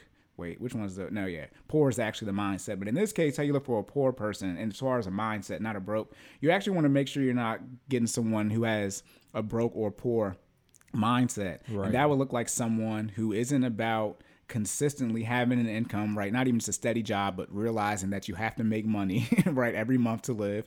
they're not budgeting, they haven't defined how they want to handle debt and handle it that way. So they can obtain getting out of debt, but they can't maintain it. So they keep going in and out of credit card debt, or they want to stay out of, you know, they don't realize how bad car loans are. Yeah, we got to circle Yeah. back around to that real quick. They Okay. can obtain, but they can't maintain. Oh yeah, that's the thing. Like I'm, the working. way- I'm working on memorizing my phrase. Memorizing. Remembering. and remem- I'm working on memorizing my phrases. memorizing. It's cool. Hey, it's, it's the same same word, same meaning. I'm working on memorizing my. That's why I talk so fast. I need to slow down. But I'm working on memorizing my phrases. So Gotcha. Yeah, people. Most people can. Yeah, you can get. People can lose weight, right? But can you maintain the weight loss? People can get out of debt, right? They can obtain it, but can you maintain it? So that's something we're gonna look for too. Then on top of that, as you know, women say now, but what is he doing? You know, planning long term for his future, right? And that's why I said if you're getting you know 18 to 24, eh, right? I mean, it's tell you to be true. We just out here. we are. It's, it's out here. I mean, I ain't out here no more, but I no. I mean, yeah, we I was do. in- I He's these 28. I'll, yeah, I'll be 27 in September. I mean, I'll, I'll be 28 in September. So, you know, we, you know, under 25, it's like, what? So, those are things you want to look for. And then, like I said, depending on, they need to be on some financial, this is men and women, but you need to be on some financial uh, journey or have some type of financial plan. And uh, there are many different financial plans out there. For those of you, I know a whole bunch of them, but, you know, I have my recommendations. By the way, my recommendations are, are the summaries of all of them. My recommendation is Sideline Adventures. Give Hey, Corey welcome money. to Sideline Adventures. Okay. Nah, Give yeah, people. Okay. Yeah, people. I got, hey, I got counters for all your punches. People, you know, I didn't, I didn't study the debt plans too, by the way. but no, they, you know, they have some financial plan going forward. Um, I, I mean, again, he does. If his tires are flat, but he has all the Jordans, you know, I mean, those are those are you know things like that. If- Priorities out of whack. yeah, if she, you know, is well, I guess you know now going to brunches, always on vacation, but she got a whole bunch of student loan debt and her credit card is never paid, or she always asking you for money. That's the mm, look. Talking about. Never mind. Let me stop. Let me stop. Let me stop. So correct me if I'm wrong. so if this if this person is basically consistently living a financially unstable lifestyle and comfortable with with that, and that's not what you want to live. That's, I mean, that's, I mean, that's easy to spot. And by the way, again, that's talking about uh, decreasing the tabooness around uh, finances. If you want to know how to spot a broke person, listen to us more, and I'll improve your financial literacy, and you can see it. That's the thing. That, again, I'm gonna be very, very clear. I can see, I can see it via your social media page. If your page is public, I can see how how well you're doing financially. I got a good 90, probably 95 percent rate of being guessing right because people who again, I'm talking about mindset here, not actual bank account numbers. People who have a certain mindset move a certain way, right? So I made the um, I made the comment. Uh, I I think did I make the post today? I can't remember when I made the post, but I said um, oh, it was a couple of days ago. A lot of y'all are still, you know, you've been partying since your freshman year of high school. You know, you've been partying for ten plus years, and you still partying with the same, you know, same people, same vacation spot, same friends. And it's like you need to make a change. And it's not obviously that you can't go out. Although to be honest, Jordan, I mean, I, I said I meant to say this. We used to be up late night playing the video game. Shout out to Division. We was in the danger zone deep. Listen, all the time. all the time. All the time. Yeah, but that was when we were, you know, right out of college. So that's, I mean, you know, honestly, it's almost ten. It's almost ten years ago. I mean, that was, yeah, you know, I mean, we didn't put some time in. yeah, six, seven years ago now. And so we have now we still do stay up late, but it's to produce content for the podcast. Jordan obviously has his trainer test coming up. Me doing trying to learn everything about finances because y'all just we had decided to add crypto and calls and puts and see what people want to know when it comes to finances. So I mean, it's just you know so much stuff out there. So we you know we've shifted our mindset. This doesn't mean that you can't you know, buy the PS5, which you can't see in the screen, but you saw it on one episode, it was in the back, or you can't take vacations and things, but you just have to start prioritizing. And I'm gonna leave it there because when I get the generation wealth and legacy, I'm gonna go right back into that. But yeah, that's how you spot a, a broke person from a mindset standpoint. Now let's go to the dollar amount. So to actually, because this is what this question is Oh, about. man. They want to know the dollar amount. Now this does not mean it's a broke dude. This is actually for men. This this is not men what you should do for women. This is what you do for yourself. Okay. Okay. So in short, like I said, 18 and 20. 24 uh, y'all doing what you're doing second you turn 25 man you got to start getting on it so from 25 to 30 I recommend just based off the general numbers, not even like running a budget for real, for real. I'll do that later on where I spend three hundred thousand dollar income and it's still not enough money. Hmm. But man, this is what you need to be working to as a floor. And Jordan's like, "What?" no, I told I still didn't do the exam for him yet. He was like, "What?" Yeah, I'm gonna spend fifteen thousand dollars a month and we still gonna be skimp. Hmm. But so. This range is from 25 to 30, and then once you know you're 30, it's you know 30 and beyond. Right. So at 25 years old, man, you need to be doing everything you can. Jordan's like, what is he about to say? You need to make sure you're making at least 75% of the median household income of the state that you live in. I'm going to say that again. If you're 25 years old, man, you need to be making at least 75% of the median household income of the state you live in. And that's equal, excuse me, easy Google search. Just Google, you know, median household income of Maryland, you know, insert state here. That'll pop right up. So I'm going to ask you, Corey, what is the, what is, I'm, I'm about to, I got, okay. I got, I, I'm, I, I, I, I, I've pre- I didn't prep for this, but I prep for this example. Yeah, I got you. So okay. the, the the median the numbers keep changing. I mean, with you know the pandemic 2020, those numbers haven't came out yet. So there's a lot of people doing 2019 numbers, but it's the median household income for the entire country is roughly sixty to seventy thousand dollars. I've been saying sixty a lot because I know my multiples is six better than seven, but it's really, it's really like closer to seventy. And then when I say Maryland, it's like a little bit closer to like 86, 90 now. But I, I know my multiple. I like saying eighty because the math is just easier for me. But you know, it's in that sixty to seventy thousand dollar range for the United States. So 75%, let's say you use $60,000 in this case. Okay. 60 uh, 75% of $60,000 is $45,000. Okay, so men, you as an individual, right? Remember, household income is however many people are working in that house. Technically, even if you live at home with your parents, that household income gets bumped up too because your address is all the same. When you file your taxes, that gets bumped up. So that's all inclusive here. But obviously, you know, you know, husband, wife, you know, family too, average size family. Man, you should be working across the entire country, right? That would be forty five thousand dollars. Now, and those are pre-tax dollars. Pre-tax dollars, yeah. Got you. So for the United for the United States, the all the different states, and I think Puerto Rico, probably Puerto Rico DC and Guam, some other place in there. But you know, the 50 states and plus DC, that range is from forty thousand to eighty thousand dollars for for each state. So the lower states around forty thousand, you know, the Alabamas and Mississippi's, Arkansas, Louisiana's, and then you get up to eighty thousand dollars. We're talking about the Marylands, the DCs, the New Jerseys. I think it's Massachusetts. You know, those type of states. So it's anywhere from forty to eighty thousand dollars of the median household income of all the states. So that's seventy five percent at twenty five years old. That's roughly anywhere from thirty thousand dollars to sixty thousand dollars. And so to transition to Maryland numbers, yes, if you're listening to this, which I think everyone listening to this lives in Maryland, if you're 25 years old, you need to be making at least sixty thousand dollars. And that's just straight up pre-tax. I'm not gonna get into the budget and we take out taxes and you got student loan debt, you got a car loan debt, you got rent. I mean, I'm not, you know, Maryland rent. like I'm not Which even. is really real. Yeah, I'm not. I mean, just think about it. If you make six thousand dollars pre-tax, that's five thousand dollars a month. Five times twelve is sixty thousand. That's pre-tax. And in Maryland, I don't care if you got a roommate or not. If y'all, if you live in, you know, Howard County, Anne Arundel County, PG, no, not even PG County or Moco. You're not living. You're not living out there. You're not living in Nova or DC. But your rent is probably a thousand dollars, even if you have a roommate. And if you make five thousand dollars pre-tax, even if you use that, that's four thousand left. We take out taxes. Remember, I said you're not investing, right? We start investing. Your debt payments, please. So I, and then I said I started I started running the budget and like it's it's 60k. So that's at 25 years old, right? I'm not going to go through the examples for the rest of them because it's the same math. But at 26, it'll be 80,000. I mean, excuse me, 80%. At 27, 85%, 28, 90%, 29, 95%, and 30 years old and plus 100%. And again, disrespectful. I don't care. You're 30 years old and you live in Maryland. You don't make eighty thousand dollars. I do not know what the hell you were doing. You live in like Hampstead. You live you live out here in near Jordan. Do you know what the median household income is for Aberdeen? I don't. It's but I don't- fifty thousand dollars. Oh well. Where I live at in Odenton, we're to West Odenton and Odenton, Crofton, Gambrills. That those three cities pretty much all the same place. Right. Guess how much it is? Double that. Uh, buck twenty. Ah. well. so yeah, where I live at Odenton is little is ninety nine thousand dollars median household income. So and that and again, obviously the state of California is different from you know the city of Los Angeles, but I, I it, it goes way like California isn't you know as a state isn't Right. up there, but you know obviously they have you know uh, the Bay Area, San Diego, L.A. You know.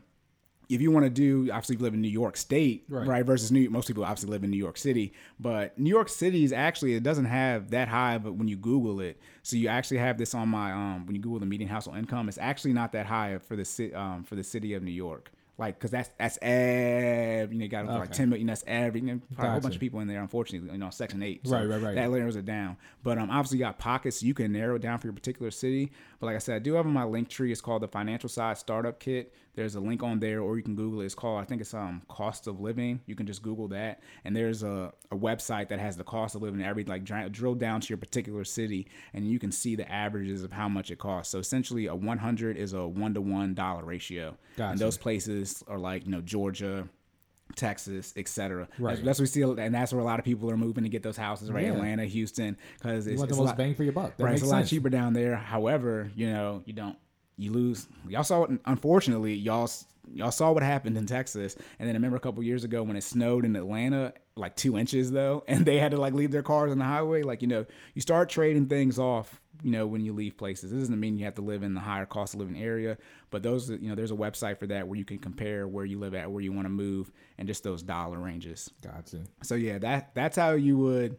That's not a broke dude, but man, that's what you should be trying for. Again, if you're 25 years old, 75 percent of the median household income. 20, 26 years old is going to be 80. 27 is 85. 28 is 90. 29 is 95. And then if you're 30, 100 percent plus. And that that's I mean that's just that just is what it is. That just is. Those are the numbers. I wish it wasn't that way. And obviously, I'm not saying.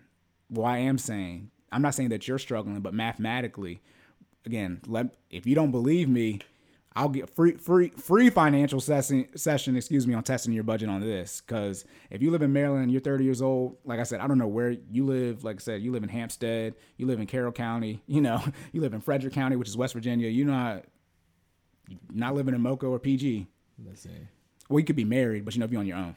fellas, get get your. That being said, get your money. Get your right. money right. Okay. Yeah. Again, this is for you. I know that though. I think a woman asked this question. Did- she definitely did, Yeah, so- ladies. This isn't me. Now, let me be very, very clear. Women do not go up to men and say, you know, oh my God, you're you 30 years old. Yeah, yeah. don't do that. Um, That's rude. But uh, yeah, that's just the Because do you make sixty k? I mean, listen, Whoa, we're about to get to that in the next Okay, question. all right. Maybe not really. I don't know. That that's a little. ooh. But um, yeah, that's that's what you should be working towards, man. Because again, just the the financial stability of it. Like I said, most people aren't investing fifteen percent of their pre-tax income. When you get there, now you only got eighty five percent to live off of. So you make hundred k, you technically only make eighty five because you're investing, you know, fifteen thousand dollars. So that's just unfortunate. Like I said, what the numbers are. Yes, it's expensive, and uh, m- you know the places that most people. Like you can move to Montana, Wyoming. I mean, good luck. right, you can move to some of these places, but you want to live like there are six 24 hour cities. And again, these this is that thing. When I said this, people were like, "What?" This is like there are actual cities that are 24 hour cities, and there are six of them. It's D.C., New York, Boston, Chicago, um, L.A., and San Francisco. Those are the Philly's not on there. no, those that, like, like I Wow, said, there's okay. there's six. This is um from Investopedia. Gotcha. So there's six 24 hour cities. Like I said, DC, New York, Boston, Chicago, L.A., and then um San Francisco. I, you know, though the cost of living in those places is insane, and as a lot of people know, the cost of living is extremely high. Obviously on the coast, right, and really on the water. And Chicago's on the water. Everybody knows cost of living is always higher on the water mm-hmm. from a real estate perspective. And as for those of you paying attention, I said D.C., New York, Boston. Those are DC to Boston is eight hours. Obviously, there's crazy traffic, but that's I mean that's eight hours worth. And those are those are half the 24 hour cities. And as Jordan just said, Philly's not in there. Neither is Baltimore. Neither is Annapolis, right, which is both on the water, and as well as Philly. You sort of got Pittsburgh that's to the west of PA, but still. Then oh wait, wait before you get to New York, what do you have to go through? Jersey. Jersey is one of the has one of the one of the most expensive states to live in. Mm-hmm. So it you know I mean it's just the, the math is what it is. That that's what I'm really truly getting at, and what I'm saying that's what you should be shooting for, because the numbers are what they are. I mean, I can't. Unfortunately, I do try to um, find lower numbers, but I, I, I mean, you know, you know me when the when the when the calculator says what it says, I'm just like I'll rerun them again. But if I keep in the same answer, Listen, yeah. Because I know, I know a lot, I know a lot, of, I know a lot of people who don't, who don't fit that. Thre- I mean, most And people do don't too. fit that threshold. Where, and I'm not saying, I mean, like, like I said, I am saying that you're struggling, but just financially. Not that you're not putting in the work, not that you're not grinding, etc.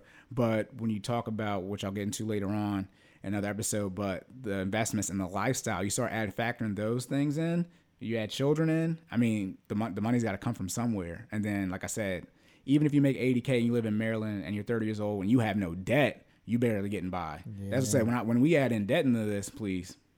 I mean, he said it's on a per state basis. I mean, Maryland, I think it's at least, I think it's top We're ten. we're, no, we're top number 10. we. I mean, you know, we have to fight at the top, but Maryland is the most expensive place to live in. We have the most millionaires per capita. I think our millionaire ratio is one out of twelve or one out of thirteen. It obviously helps that a lot of politicians probably have their residence as here, you know, because of DC. Right. But for those, I mean.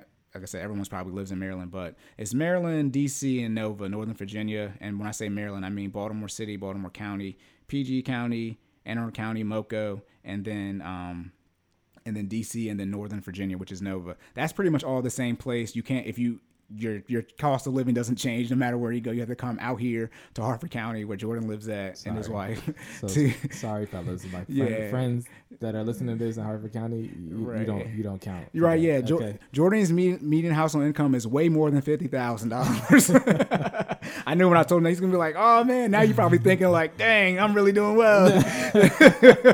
then you hear what I said where I live at, and he's like, "Crap." Right. Average. right, right. Um, so that's that's important. Like I said, you can look up the city, but again, the obviously, I mean, you don't just live in your city. I mean, you know, you go other places. So that's why I said by at least by state. But again, you know, some places like pockets like New York City, like L.A., you know, San Diego, San Fran, the Bay Area. You know, those are a little bit different. You want to get those because a hundred a hundred thousand dollars in LA or San Fran is nothing. Right, change. So yeah, and even two hundred k. I mean, you got to you know, but you know, you adjust for that thing. Like I said, that cost of living website that'll um give you more in depth info on that. Dang, fellas, I tried to help y'all out, man. But Nah. I mean, next time a lady asks you if you broke, I mean, tell her you live in Maryland. That's all I can tell you. I mean, that's the best you can do. Yeah, well, let's be get your money up in the meantime. let's be clear. You know, I'll be an advocate for y'all as I mean as I am, but in respect to black women, I'm not. Don't don't make me run the. We're about to run the fade on those We are. finances. We are. So You you ready? That- so hold on. Let me let me. Are you good on that? On Hmm. yeah, that? I mean, you know, we can. all I mean, like I said, I'll double back when I get to the investments and the generational wealth. I'll I'll bring that up again got you. because that's when I'll run the budget on the three hundred thousand dollars. For our listener that that uh, that asked that question, There I you go. that answered. Yeah, She that- like it didn't. Well, right. well, Well, hey, if you really want to know the real answer to this question, how do you spot a broke dude? Does he have medical insurance? Don't have sex with men who don't have medical insurance. That's my answer. he's not lying. That's though. my answer. I said that on the last episode. The result of sex is potentially is procreation, and if you ain't got no medical insurance, good luck. I mean, That's what my health and sex ed teacher said in high school. You know what we call people who have sex? Parents. Shout out to Miss Towns. Oh, gee, She was one of those Oh, teachers man. who taught. She taught you know kids sex ed, and then those kids had sex and had kids, and then she taught like her you know the kids she taught kids. Yeah. she was one of those career teachers. Yeah. Word to Miss Towns. Love her. But yeah. oh man. Oh my goodness. All right, let's go for that though. You- you- Man, look. Okay, sips sips sips tea on this one. All right, this next one.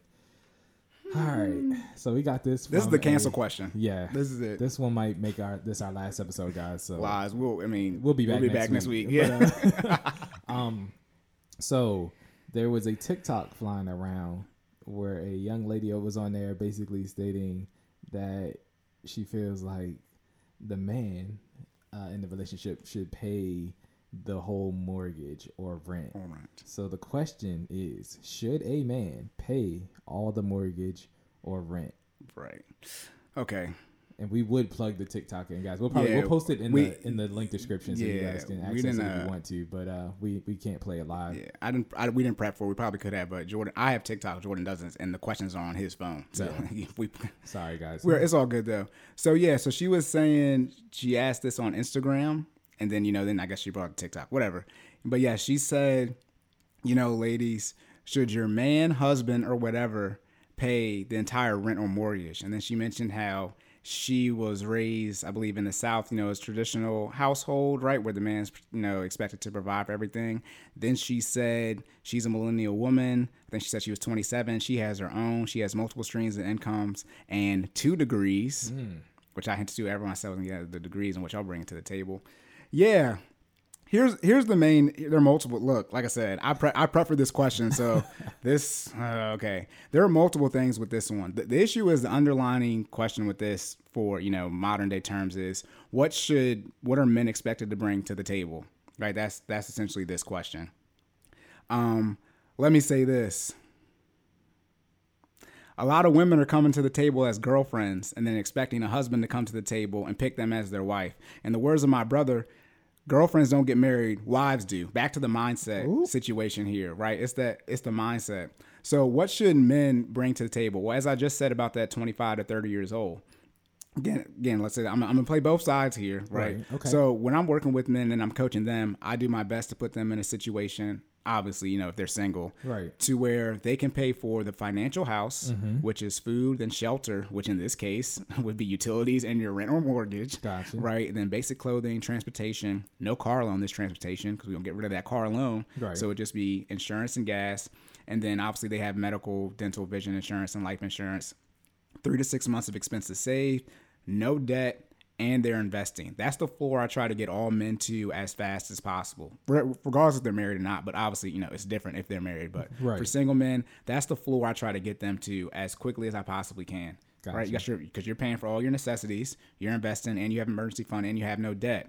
Now, for me, I don't know what else women want brought to the table outside outside of The table itself. where is the, where is this infamous table? No. So, should a man pay for all the rent and mortgage? In short, no. The issue is, she said, your man, your husband, or whatever.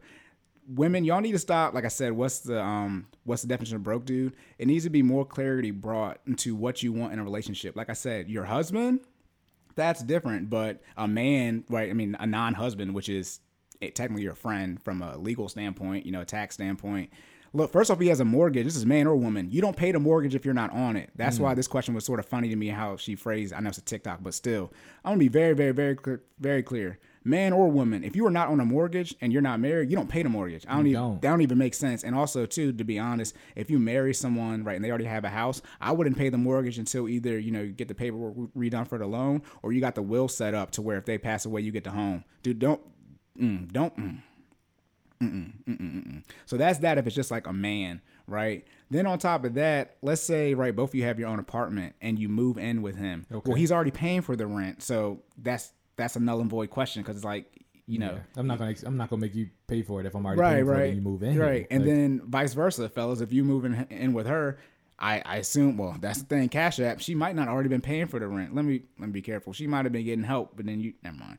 But yeah, if she's already paying for it, then she should continue paying because like you were already doing it beforehand. Um, let's say though you move like you, you and your wife did, but your girlfriend at the time, Right. y'all move in together. I want to be very, very clear. The biggest financial risk you can make is merging your finances with someone who you're not married to. yeah, So for those of y'all who move, I know people do. I mean, I don't care. But people, you know, you're moving together, you're not married. That is a significant risk you're taking when you start acting like you're married financially. You're not. Unfortunately, people do get divorced. But at least when you're married, you have you have the legal protection of Right. being married in that process. When you are not married, again, you're not married, so it's, it's a lot of ambiguity, whatever that word is, ambiguous situation. Right. And then it's hard to figure that out. Again, I told Jordan this. Don't get if you ever take out any more debt, make sure it's only with your wife. Do not get on a loan with someone you're not married to. Pe- Exactly. people are out here talking about should he pay the mortgage. People are out here. Your man gets a mortgage, and then you get on the mortgage with your man. Y'all not married. You want. Oh my goodness! the my married people lifestyle, but not the status. yeah, and if you don't if you don't have the will set up, right, and one of you pass away, then their heirs technically get the home. And since y'all not married, you're not the immediate heir. And if you have the will set up, now you own a home like with their parents. That's crazy. But yeah, th- but the, the real issue with this question is, as always, what should men bring to the table? Well, what in, in response to that, what should women bring to the table? So for as this as this woman said, she you know wants a traditional man. Well, I would assume a traditional man would want a traditional woman. Look, here comes the logic. What's a traditional woman? Barefoot in the kitchen, Yeah. dinner made when I get home and house clean. I mean, that is, you know, in general, but, you know, obviously, you know, update that. And again, you don't have to be this. As I said on a previous episode, it's not what you want. is does the person you want want you? Like, it's, it's, it's not a one way street Right. when it comes to relationships. So th- that's really the question. Gotta be a mutual connection. Yes, got to be a mutual connection. So then, well, then what are women bringing to the table? This is a black woman. So what are black women bringing to the table? A whole bunch of student loan debt. Here we go. Here we go. Here we go. You ready for this? Wow. Out of all the student loan debt, how much do you think women hold as a percentage? All Right. women. All women. I'm gonna say I'm gonna throw out a number. Sixty-five percent. Yes, it's sixty six percent. They hold two thirds. Oh wow. Women hold two thirds of all the student loan debt. That's almost a trillion dollars. Now the great thing about that is, men, we only got thirty three percent. I don't got none, but it's only yeah. Jordan almost there. A couple months. We locked in. Yeah, but you know, thirty three percent. That's that's pretty much still a lot of money, but you know, women hold sixty six percent. Then on top of that, that's one stat. Okay, stat number two: black people, as you mentioned before, t- are more likely to take out debt than any of the other races. So when it comes to actually applying for a student loan, taking out debt, we're more likely to take out debt. Then stat number three: when it comes to everyone who takes out debt, Uh huh. black people take out more money like when we actually take out debt as far as a dollar amount. Right. So you couple those three statistics together and what do you have? Black women with the most amount of debt. So black women take I think it's a little over 37 thousand dollars. I think the median that black women take out. Then on top of that, how do most people get uh, their degrees? How do they pay for them? With debt. Who has the most degrees? Black women. Well, Well, so this is and to let me save myself here. What I test everyone to do from now on, I got I got a lot of photographer friends, but from now on, when I see these college graduation photos, bachelors and on up, I need the amount of student loan debt that person is graduating with. I test that to everyone in the black community because that's the real issue. At the end of the day, we are trending down right now. Everything everybody's doing financially, it don't matter. We're heading down. We're not we're not moving up. We're going down. And at the end of the day, assets minus liabilities equals your net worth. Our net worth is going towards zero. So we have to look at the liability situation and the debt in our community for whatever reason, the wealth gap, racial issues, yada, yada, yada. Keep making excuses. Remember, Tulsa, Oklahoma ended 56 years after slavery. So the question is have the last 56 years from 1965 to 2021, were they worse than the 56 years from 1865 to 1921? So that's pretty much civil rights movement to now, or end of slavery to the end of Tulsa, Oklahoma, which was the wealthiest black community in the United States of America. A lot of y'all act like that, that the last 56 years were way worse than right after slavery. And that's when we were at our peak from a financial standpoint as black people. So that that that's really the situation. What should men come to the table with? Less debt. What should women come to the table with? Less debt. If this is your husband, as I we haven't done joint accounts yet. Your husband doesn't pay the bills. Y'all pay the bills. I mean, I don't even care if if you're one of you are stay at home. There's no I. So if for for if you are want to get married, you, you you pay the bills too. I don't care if you work or not. Y'all are paying all the bills together. That's how your budget is set up. And again, here we go. See, I, I'm on one today. You have a 93% chance if you're a black married couple to get divorced in under five years. Mm. Seven percent of black marriages last longer than five years. This is the. I mean, this is the whole issue. I mean, at the end of the day, I test people to say. Name me a single statistic that black people dominate that isn't most professional athletes and most most artists. Name me one statistic that we dominate that's a positive statistic. Don't worry, I will wait because it's none. well, We dominate all the bad statistics, most debt, heart disease, overweight, and you know all, all the bad ones. We're we're right up there at the top, right? So that's the real issue. It doesn't matter if your your man can or can't pay the mortgage or rent, or if he should pay all of it. Let's just say from a budgeting present example. Right. Let's say the the rent is two fifteen hundred dollars, right? Okay. Then he pays five hundred dollars elsewhere in the budget. So he's taking out two thousand dollars for your household. And then in the comments, they do a lot of them were saying, "I'll pay for something somewhere else." Let's say you're some something again. What are you paying for? Right, Right. you got to find this stuff. But let's say the the woman's somewhere something else total is two thousand dollars as well. So what's it? If y'all both putting up two thousand dollars, it doesn't matter. It, it doesn't matter. So I was I was actually you waiting to- you ready? yeah, Go ahead, to go put- ahead, go ahead. So to put in uh, again, so I'm actually living this right now, right? Like uh, real world experience right now. So my wife and I, we literally just bought a home, and so technically on paper, yes, I do pay the mortgage, right? But going back to what Corey just uh, reiterated, she pays a lot of other things that aren't necessarily the mortgage, which makes that amount equal, right? So if I, I'm, I mean, I have no problem sharing. My mortgage is twenty four hundred dollars, right? So I, I pay, I pay that whole that whole thing, right? But my wife then pays the utilities. She Right. pays the groceries. Right. You know what I mean? So when you, when you start adding in these these individual line items off the budget, she's contributing just as much to these other things that aren't the mortgage that equate to the same amount as you know what I mean if she would have contributed to the mortgage, right? So if it, it, when you get down to it, it, it really doesn't matter who specifically pays what line item if it's all coming Exactly. out the same pot. You see what Exactly. I'm saying? So you you, you kind of just gotta mature mentally at some point and just I mean if, if it's really that big of a deal to you okay yeah let your let your husband not your man Man, let yeah, your, your husband, husband. pay the mortgage right? If that if that makes you feel better sure I'll pay the mortgage but if you're still making the contributions because it's all one pot like you're supposed to the, the numbers are going to still equal the same amount. You see what I'm saying? So like I mean from a we do ours from a um, percentage standpoint, right? Because I mean, as far as an income standpoint, yes, I do technically make more, but we we still contribute the same amount percentage wise, so that it balances out. You see what I'm saying? Mm-hmm. So now, yeah, hey, I I'm, mean, I'm- again by the way, it. I got the hey, ne- next clip is loaded. Right. I'm not, I'm not done. I did I had to give Corey some time to catch his breath because Hey, he's, he's lighting this so thing up, man. yeah. So again, as Jordan just said, but in short, Jordan makes enough money to pay for all of the bills for their everything, not just their financial house, but everything. So now, again, as Jordan mentioned before, women, y'all have to accept that wives is the ultimate status that you can receive from a man. So this is, you know, said husbands, you know, and wives in this situation. But if your husband makes enough money to pay for all the bills, who, what does it matter if the mortgage or rent is like directly coming from his paycheck? I mean, because everybody gets paid different. You might get paid. Jordan get, doesn't get paid the same amount every single check. Right. Like so, there. I mean, there, there's so many factors in exactly how the money you know is coming in to your household. But it doesn't matter like in this case if your man makes you know $5000 and your entire budget is $4000 why does it matter if you pay to rent a mortgage or not? If you lose your job he can still pay for everything. Exactly. so there's there's so many layers to this question. But yeah back to getting the ultimate title for men. For women the ultimate title you can give a man is father because that's that's what we look. Put it like this: Need that if legacy. A, if a man, exactly, I don't know, I don't know, we're not there yet. Yeah. But think about this: a man gets married, right, and he he becomes a stepfather. Men are going to look at him and ask him, "Where your kids at?" From her. Yep.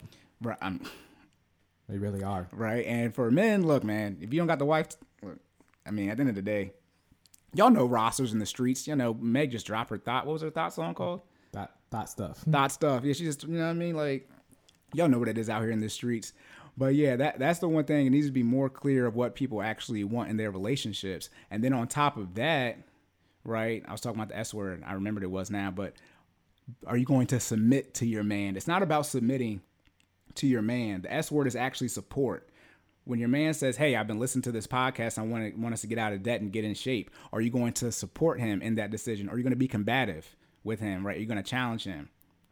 And and and it's okay to Support. him in a in a in a positive right. manner. Let's yeah. be clear. You can ask questions, right? But if the outcome still leads to you guys making a more positive lifestyle change, that that should that's the result you right. want, right? You want to be competitive to the point where the idea gets dismissed. Okay, you want to ask enough questions to then obtain more knowledge to then execute correctly, but you don't want to be combative to the point where it gets dismissed. Exactly. So here, here's the thing: the real issue is that what happens when women make more money than men, and what happens when you get involved in that situation. At the end of the day, hypergamy exists in humans. Hypergamy is when someone dates up, therefore the other person has to date down. And in humans, women date up, therefore by definition, men ha- have to date down. I mean that that's how that works. I'm gonna say it again because logic. If women are dating up, by definition, the men have to date down to date them. They you both can't date up because then you wouldn't be dating each other. So in that case, again, unfortunately, men do make more money than women on average. So in short, the man slash husband you want to marry, he really don't care that, and men really don't care how much money women make. But at the end of the day, right, we're talking about husband, right? Husband really means like house bond. So like bonding the house. I remember earlier I was talking about the definition of economy, which is household management. So for women who make more than their husband, who's going to be the quote unquote leader or in charge of the finances, right? Your husband and house bond, the person handling the economics, is he going to be able to make those executive or presidential type decisions and then you would be quote unquote as the vice president or giving advice to him right? From a biblical standpoint a lot of people you know wisdom right? That's the book of proverbs where which is wisdom from king solomon. However wisdom is what? Do you know what wisdom is? Wisdom is fe- is feminine. Wisdom is feminine okay. right? So by definition you know vice president giving advice that would be the wife's role. But if a lot of women are coming to the table with a lot of quote unquote masculine traits right Where's the wisdom at? I mean, guys have wisdom too, but that's why we join the military. Go out there and fight until you die. Okay. I mean, Oh, that, right that whereas women are like i don't know if that's a good idea right you know that type of general overall balance so that's something very key even when you look at the bible and proverbs it even says that wisdom the only thing older than wisdom is god himself wisdom was there when God was creating the heavens and earth. So everything. So as the man is working and creating or building, providing, procuring, protecting, the wife or wisdom is there, the feminine energy to give him advice along the path in life. Okay. It's very, it's, it's very, it's very, hey, they, for those of you who aren't, hey, Look, the, the, yeah, preacher Corey. Hey, the, hey, the Bible episode isn't up yet. Heard my man's is here to get that vouch. But th- those are a lot of things that coming in and play because at the end of the day, a lot of women want homo relationships. You don't want hetero relationships. And I don't mean sexually. I mean the actual relationship. A lot of women bring to the table or lead with my finances, my education, etc., which is what you look for from a man. But by definition, if he looks for the same thing from you, that would be a homo. But you want a hetero relationship, so he has to look for the opposite in you, or by definition, you would bring the opposite to the table as far as what you truly lead with. It doesn't mean that women can't you can't make your money, et cetera, et cetera. But again, women look for the ability to provide and protect. So by definition, in a hetero or opposite relationship, a man will be looking for something different. Right. And then on top of that, again, I talk about the debt, how much, you know, black women have the most student loan debt. A lot of y'all got money according to my timeline. I'm gonna be very, very clear. I did the statistics on this. I could be wrong. One percent of black women make hundred thousand dollars. So I don't know how many of y'all got the bag. Y'all got the bread. I don't know how many of y'all got the bag, but it's one percent. I mean, it's ten percent. It's ten percent of men make. I think ten percent of fifteen percent of people because it's household and it's individual.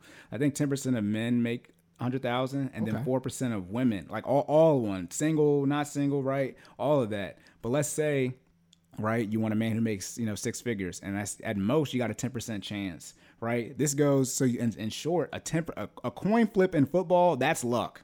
That's 50-50. Right. We're talking about a 10% chance. So really you would be extremely lucky, ladies, to get a man who makes $100,000 plus. And luck is what? The combination of hard work and opportunities, Right. right? So if you have the opportunity to meet this man that you quote unquote want that you would not be settling for, have you put in the hard work in the past? Do you have the compound interest to be prepared for that situation? And at the end of the day, if only 10% of men men make six figures, they would be the advantage because those 10% of men aren't attracted to 10% of the women population.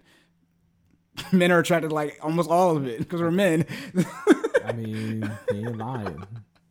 So that's where it comes to should men pay all the rent? It really dwindles down to, you know, what should men bring to the table? No, men should not have to pay for all the rent. Obviously, you should be working to that position, right? Because most people want to have families and things of that nature, children. So you want to be able to, as quote unquote, a man, to provide everything for your family. So you put your wife in the position so she has the options to quote unquote do whatever she wants in modern day. Stay at home if she wants to, work part time if she wants to, or work full time. There is mom guilt. Here we go, women. I'm on your side now. Mom guilt, where either you don't get you get you're guilty either way. You work full time, you look that bad as a mom. You work part time, you look that bad as a mom. And if you're a stay at home mom, you look down upon. There's only three options: you either work full time or not, or you work part time. And doesn't there's nothing else you can do. So that is the case as well. But really, I, I'm glad I remember this now. All the engaged and married women, y'all need to stop arguing with these single women you don't know on the internet. That's the real issue. And then what you also need to do, as two men here saying this and going to get canceled, Yep. Y'all, the wives and the engaged women, y'all, you you need to speak up more on this situation. You since you know, man, oh, they're abusive or who hurt you or your mama black. Oh my god. But as women, you know, you have you know usually don't deal with that type of stuff. So for the women who think other women sound crazy, right? All this, all the married women, you know, my man does this or has this, whereas the single women are talking about the the theoretical man that they want. Right. it's like what no results because in short you know imagine you know being your late 30s and 40s and you still single talking about you know this is settling for a man. To be more objective that'd be like a man who's 40 years old who's been making 30 to 40 thousand dollars for 15 years talking about hey men i'm gonna show you how to make a hundred thousand dollars we got the single women defining the parameters on how to become a wife whereas the wives should be defining the parameters or the pipeline on how to become a wife. Exactly. again to revert it back to the objective scenario we got men who make thirty forty thousand dollars creating the parameters or pipeline on how to make six figures whereas the six figure plus earners should be defining the pipeline parameters on how to do that. It's backwards, y'all. it's backwards and that's why that's why the state community is where it is. My my man asked a question. He said can black women lead?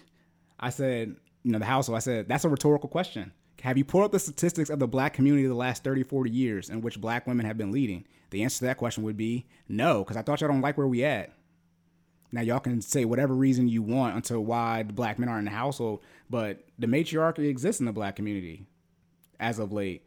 And so there are two other options. Either black men raise kids on their own or black men and women raise kids on their own. In both options, what do you have? Black men, right? Black boys, fourth grade reading level. Right? I don't I don't I don't understand. So men, no, you don't gotta pay all the rent and mortgage. That's foolish. Don't pay the mortgage if y'all not married and you're not on it. Don't get on it with someone who you're not married to. Uh, from a rent standpoint, look, man, y'all do what y'all want to do. But again, I think the parameters of relationship we discussed up front and early on, trying to decrease the tabooness around finances. Y'all need to discuss, for me, just discuss it up front, you know, what you're looking for. Communicate, you know, lock what- in. Yeah.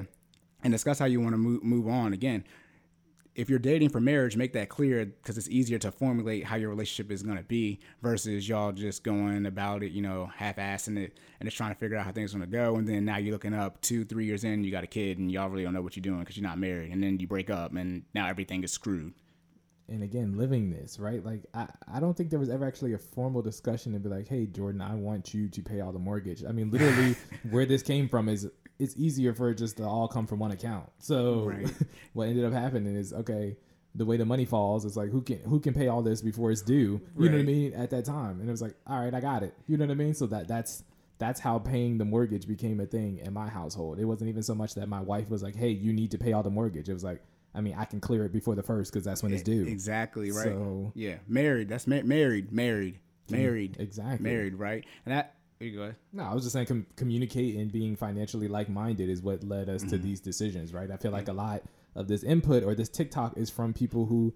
I said that the, necess- the Yeah, single women are out here defining. exactly. Look, single women keep women single. Look, I'm telling you. Look, we I got this later on, but you know, a lot a lot of women. The reason you're not married is because your quote unquote husband saw your girlfriends, and he was like, no, no, That's no, no, not no. Nope. Real talk. no, no, no, no, no. A lot of y'all are looking for y'all dream man. and He mo- he probably already passed Yeah, you he by. already passed you by. in Yeah, the he- position to be a wife. You already met looking. him. You already met him, and so that that's the thing too. Again, there there are shortage if for women who want a you know objective a six figure plus earner. At the end of the day, though, in the black community, there are more women than men. So I already mentioned this, but by definition, in a monogamous relationship, men have the advantage because we're not going to be SOL. There, there are more women than men, so we're all going to get married off, or we just paired off one to one. So just off of that, the strength of that alone, men have you know Options, an option. literally. Then you want to talk about a, a black man that makes six figures and is single in your location, meets your height, weight, physique, sexual prowess. Please, well, how many people? How many people y'all think there are? That's like, I mean, again, example, right? That's like a unicorn knowing it's a unicorn, you yeah. know, and knowing its worth, right? Yeah, let me be clear. One of if you if you're one of ten, Yeah, okay, and then that that's one of that's all men. So we divide, you know, take out the married men. That's pretty much half. Right. We're talking about the men who want women, right? We can't. I can't. I don't think we can say that word on YouTube. I got Talking you. about the men who want women. Then you double down. Then they have to be in your location. Then if you have a height, weight, physical prowess, sexual prowess, and race preference, then you have to actually be in the proximity. Then at the end of the day, that's your checklist. Y'all can all have what you want. Right. Does that man want you, so then we went from a one of ten to now I'm a one of one, bruh? and I got in this and I'm outnumbered. Let me say this. I mean, we know a lot of black people. I don't know a single guy over six feet that makes six figures.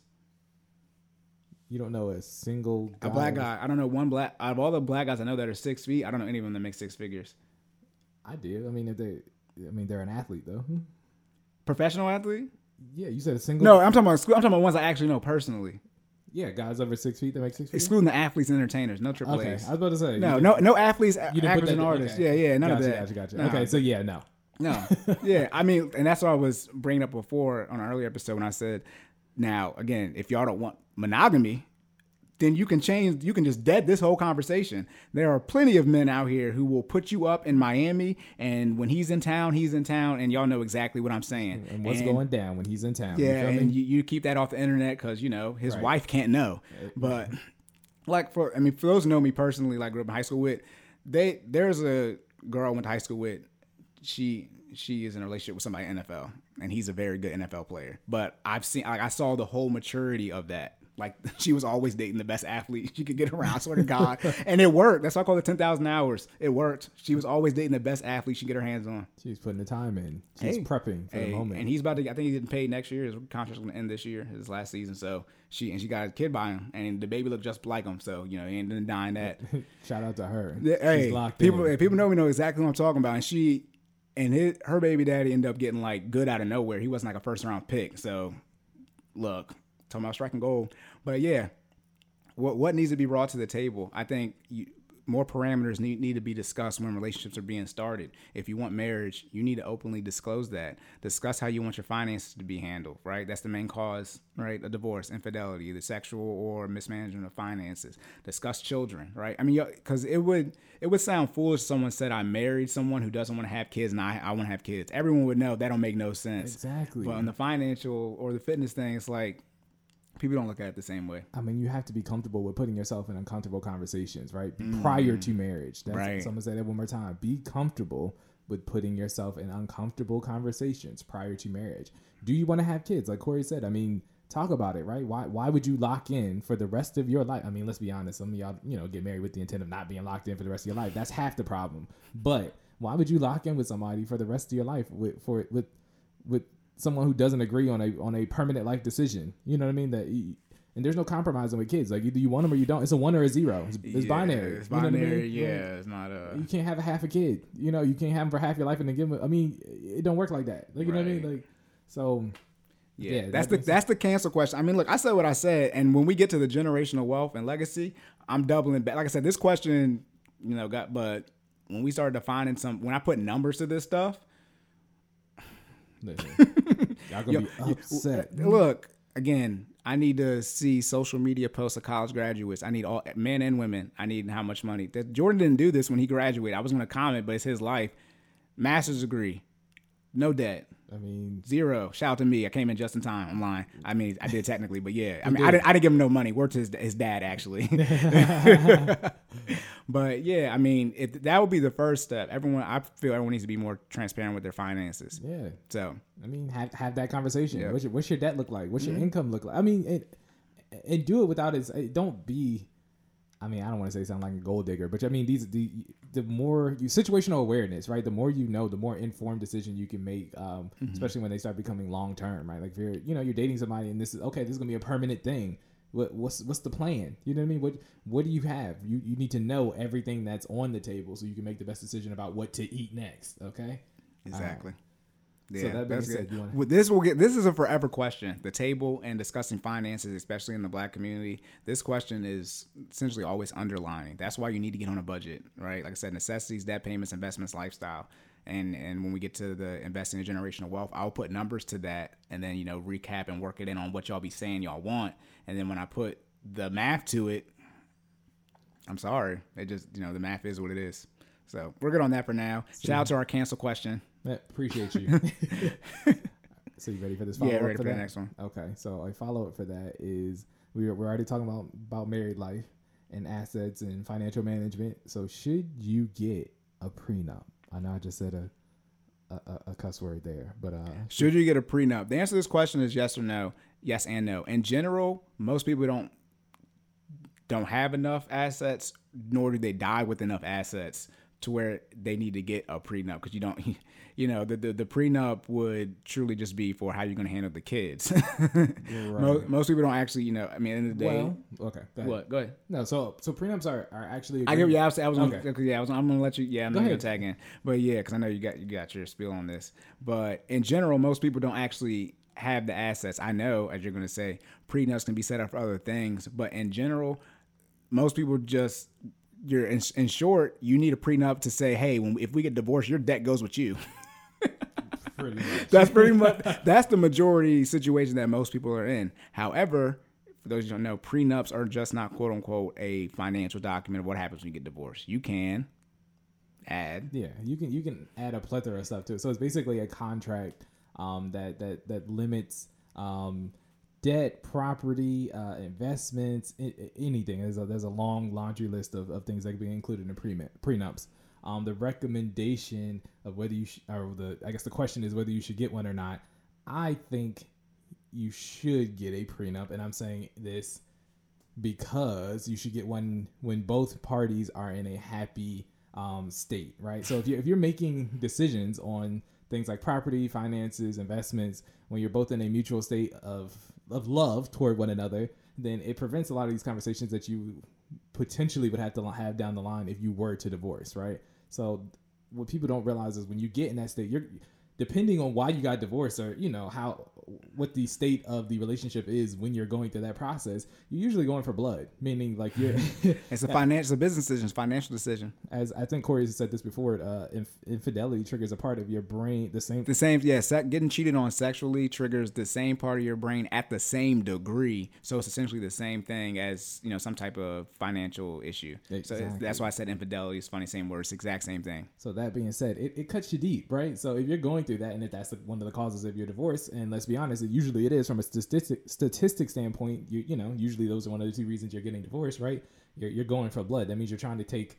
Usually, for the most part, you're trying to take all the property or all the investments. If you're a woman, the- men don't get anything. yeah, I mean, yeah, and I mean we talk about that too. I mean, Hey. the the law is in favor most of the time of the women, Yeah. but um, Yeah.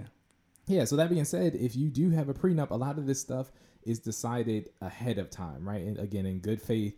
Uh, basically saying, like you said, you, you you walk away with the debt that you came in with if it's not paid off already. But I mean, if you're if you're working with Corey, you'll have that Yeah, squared but away. so you won't have everybody come in a different it. situation. Yes, so the debt. Would, I mean, you can get married with the debt, but you know, y'all would be. That's Yeah. Yeah. And then, you know, and then any debt that's acquired while you are officially a, you know, a couple or married, um, is then considered um joint a joint investment or a joint property, and then you either sell off pieces of the in, in the event of a divorce, you either sell off pieces of the estate to cover um, the remaining balance on on those things, or you would just then sell those things and divide it down the middle, right? I mean, you could there are varying agreements that you can come up with with a prenup. However, um, I just think it's good to have as a just in case, right? Now the, the goal is to get married and stay married, right? yeah, until you die. Exactly. So of course, if you're if you're vetting the person correctly and you're you're going through this process and you're dating and you're asking the right questions and you're comfortable with being uncomfortable in Mm-hmm. conversation, then you get to the point where you have all the answers and for the most part.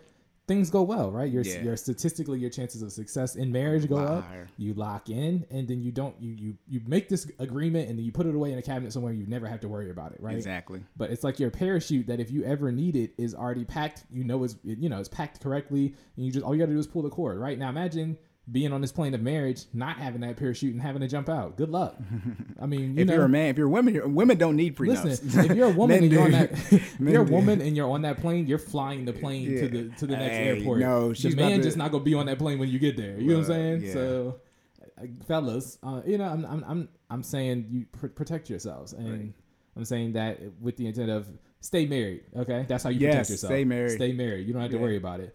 But you know, it, it is a good agreement to have. Yeah, it, it let me- covers a variety of things. Let me clarify too, because I said yes and no. I said no because in general, most most people don't have nothing. When you get divorced, it's literally, dang, I got it. We don't, we don't, we can't, we got to sell that. We can't sell the house because the kids got to stay here and all these type of things. Most people don't got nothing, unfortunately. Right. However, when I was saying yes, that would be man or woman. Y'all are coming into the marriage and you have you know significantly more assets than the other person, or you both just have a lot of ass, uh, ass. I'm saying ass and sets.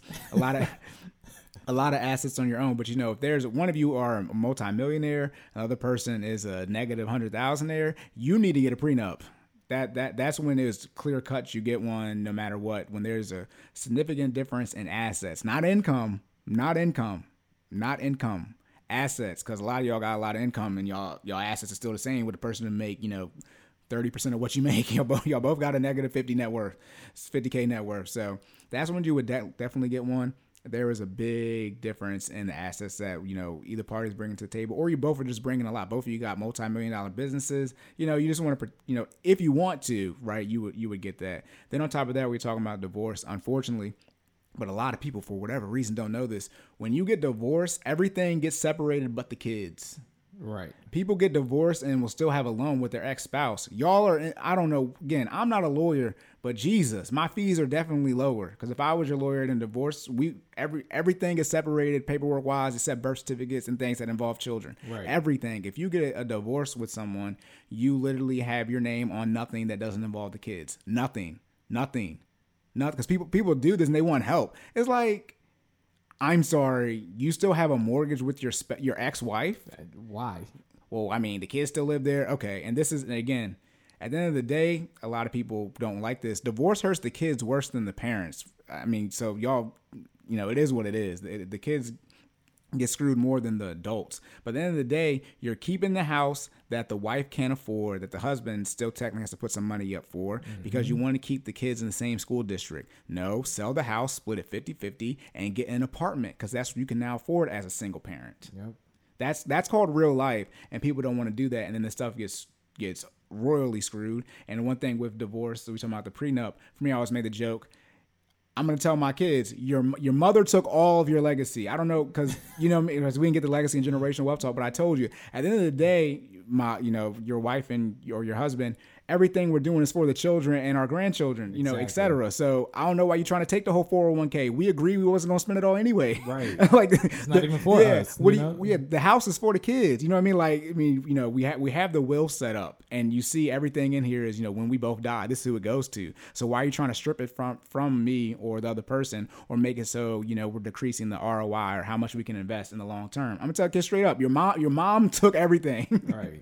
right. So yeah, prenups again. Like I said, in general, most people don't have enough assets to actually get to one. Yeah, you don't have anything to protect. Like I said, but you could get one though to make sure the person leaves with their debt. You leave with yours. Right. And you can But- you can always lock in. I think what another thing people don't know is you can always update your prenup, right? You Right. can do it at any time. It just requires a third party to witness a signature, um, a formal notary or something of that nature, Yeah. um, to record the update uh, for the legal documentation. The other thing is prenups are strictly just like a, a general contract between you and your spouse, but I mean ultimately who decides what happens is It's the courts, judge. right? It's the judge, right? So you Yeah. you bring this contract. It's a legal document that says X, Y, and Z.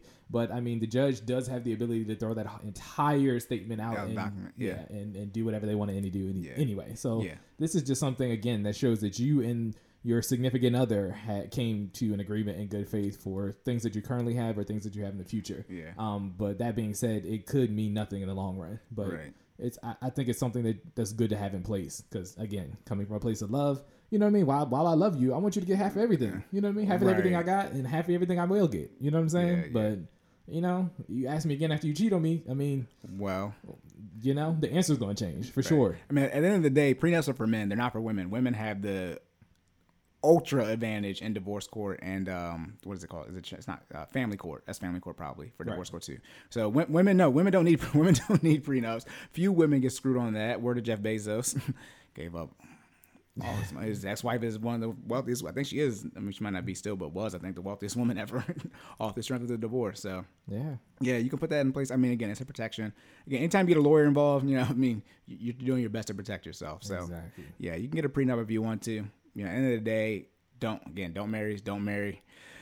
Don't be on the same page with your spouse. Be on the same page with your fiance. I mean, at the end of the day, you're supposed to have all these things figured out before you even sign that actual marriage certificate in the first place. To you know, put your contingencies in place on what you guys are expecting in the marriage and what you're willing and willing to not, you know, fight through. But at the end of the day, you never know what your spouse is doing anyway. He's not with them 24 seven. So Exactly. That's called trust. All right, done with the prenup. You ready? You ready for the next one? question? Yeah, we're going to overtime. All right. We're going to overtime. Sorry, y'all. We're very much aware. Yeah, we're going the over two-hour mark, time. We got, we, got some, we got some stuff to cover. Okay. Again, be an adult. Pause Yeah. and come back. We try to get all the fan questions in. It's not our fault. We got a whole bunch of finance. I was finances. about to say our guests were actually locked in this week, so yeah, we're, they- firing them off. We got a big one. Sorry for the the mortgage rent one. Gotcha. Um, all right, right, you ready? This ties in. Yeah, see, they all tie in. Okay, so our, our, our next um, question again is from another guest, and um, they would like to know how to save for a wedding, right? So you, we all we know this is you know one of the. Yes, potentially you're one of the- engaged. You're engaged. yeah. Yeah. We say potential what? No, go ahead. No, were you, were you saying? One of the potentially one of the biggest expenses that you could have. oh in yeah, your- your, in entire your marriage. So yeah, yeah. That being Um, said, it, you know what I mean. You you, you do want to know how yeah, to how save, to save for, for it. it. Do you know what my answer? Do you remember what my answer is for this? I mean, I know what I did. Okay. I don't know if that was your answer, but What did you do? Did. I didn't. I mean, I didn't. I had a. Let me. I don't want to say I didn't have a wedding. I had a much much traditional one. smaller wedding, a traditional wedding. Um, a no, wedding. you didn't have a traditional wedding. Oh, I'm sorry. Yeah. I, You had a small I, one. I had a small wedding. Um, I had one that fit into my budget. So I mean, you want me to? You want to continue real quick before you give your financial? Oh my! Look, when- how do you say for a wedding? You don't. I'm anti having a wedding. And let me. Yeah, that's what I'm saying. Like, do you want to? I know the I know the women like what? I mean, let, uh, let me be clear again again again significant marriage counseling. Y'all don't get on the same page with finances with your spouse same page with finance with your fiance. Y'all should already know how you want to handle debt because you have already defined that before you even sign this marriage certificate. For me and again we are black so back to the black women and I, they're probably mad at me earlier and clicked off of this. How much debt is getting brought to the table? Th- this is i want to be very very very very clear. Let me speak on this because this is sort of we can I think this is one of my data questions. But let's say, um, what is it? Engagement ring. Men do not take out debt for the engagement ring. Y'all are Don't- fools. don't do it. I don't care what anyone says. Insanity, insanity, insanity. You're a fool. You're a full, a full blown fool. If she needs you to take out debt for the wedding, first off, you don't need a ring. Again, people be mixing up marriage and being married and weddings. You don't need a wedding or an engagement ring or any of that stuff to be married. Small interjection. I challenge you to look up the requirements to get married and then what you want for a wedding and see how much extra stuff is included in a wedding versus what is actually required to legally be married. It's like ten dollars, right? Li- literally, It's a, like certi- a certificate certificate, in the state of Maryland. You have to have a formal ceremony. You have to have a witness. Yeah, each um, side- each side has a yeah, witness. Yeah, so you have to have a witness on each side to sign the, you know, The to sign- document. Yeah, I didn't. I was the best man in the wedding. You got to yeah. sign it. And I'm I'm ninety percent. I, I think the certificate or in the the actual ceremony, if you don't want, if you want to have one at the courthouse, I think it's fifty dollars, and the certificate itself is fifty dollars. So Yeah. it's So hundred dollars to get married. hundred. hundred dollars to get married. A hundred dollars and I think about four signatures, including you and your Yeah. So- no, five because you got the officiant. Yeah, yeah. Two witnesses officiant, yours and your wife's. So, no, no wedding. But yeah, to me, again, to me, again, if I'm working with someone, I got to see how much debt y'all have. You again, weddings, I think like 30, bu- 30 grand, 30 bucks. You wish it was 30 bucks, 30 grand. 30 grand. I never come out the pandemic, so I assume these prices are going to be, you talk about inflation. They, I, The three most expensive times in your life are when you're born, when you get married, and, when you, die. die. Okay? eh, let's be honest, people try for a wedding. Wedding. when you so tell expensive. somebody yes, for a wedding, they tax, tax, tax. it's times like ten, whatever the base price was. So if you, I guarantee, if you had the exact same event and called it something different, you'd save half the money. Right. It's a, a wedding is just a, a, a glorified party with the times five rate. You know what I mean? It, Yeah, and I think the issue with weddings is again marketing, like Valentine's Day. It's not a, you know they just made that to take money from us. But um, with weddings, you, you can have the wedding later on. Like the, the the in all honesty, if you plan on being married until you die, well, unfortunately, some people do die early on. But if you plan on being married till you die, just have the wedding when you guys are more financially stable. Because the one thing, and this is how I am when I spend money, I don't like I don't have enough money for this, quote unquote. If I'm gonna do a wedding, we gonna get, we gonna do the, we gonna. It's, it's- I mean, essentially, it's a big party. Like, uh, it's, Right. uh, we're gonna get everything. We don't want to have to cut back on things. We got to get flowers here. We got to cut here. No, like have have the wedding you want to have, and obviously, most time that's gonna be, you know, later on in life, you're gonna be more financially stable. But if you equate wanting to have the wedding, you know, you know, soon right after you got engaged, and you got all this debt, let's be very, very clear. You got six figures in, in debt, non-mortgage debt, and you had a wedding. I don't even know what you on. That that again, that's why we at where we at. that don't you're not lying. that don't make that don't make no sense. And then go ahead. No, I was just, I mean, I'm circling back around. So, the, how, how to save for a wedding? There are pre, there. You don't. That's- It's like no, yeah, okay. Let me ask the question. Yeah, I mean, I mean, but if you want to actually save for what, so you have to put yourself in a position where you can save for the wedding. So that means debt, Debt so gone. Yeah, debt paid. Right? I know, I'm sorry, I'm not. No, no, I'm good. I'm Let me yeah. We we, we, we are synergizing right. now. We locked in. Look, so Yeah. you know, debt paid. All right, your your your, your income is, is up. Emergency fund funded. All right, so you, you make sure you got that put away to the side, and then from there you plan accordingly. You cash flow the wedding. I know y'all. A lot of y'all like what? What does that mean? You you pay, Pay for, for it out cash. of pocket. Out of pocket. Okay, yes. Y'all should you know can now. do that. We've right? been budgeting a lot. Cash flow, Lock discretionary in. income. No, here's the one thing. If Jordan and his wife had a wedding, we wouldn't be sitting here right now. We really wouldn't. That I, that's one that's one of my questions. Do you want the wedding, you know, money for the wedding, or do you want down payment for the house? Then on top of that, the three months, what isn't three months expenses for an engagement ring? Let's be very, very clear. You want this man who can pay the rent and the mortgage? I want to be very, very clear. I don't say how much money I make, but I'd be buying a car. You got your you got your rabbit ass mind. You if He's not locked. Hey, He's, I'm three- talking about it in a nice car. I'm not talking yeah, about a, a, nice bucket, car, a nice yeah, car. a very nice Like, vehicle, right? You want you want three months, and let, I assume it's post tax. It's definitely not pre tax. Like- it's definitely not pre tax. It's definitely not three months. Now I think it's actually a month. Yeah, I'll do I'll do a month's worth of income. But think if I give you a month for a ring, that means I only worked eleven months this year. My bad. but no, yeah. If I mean, again, do you, I would think the mortgage outranks the wedding, or not the mortgage, but you know, buying a house, property, right?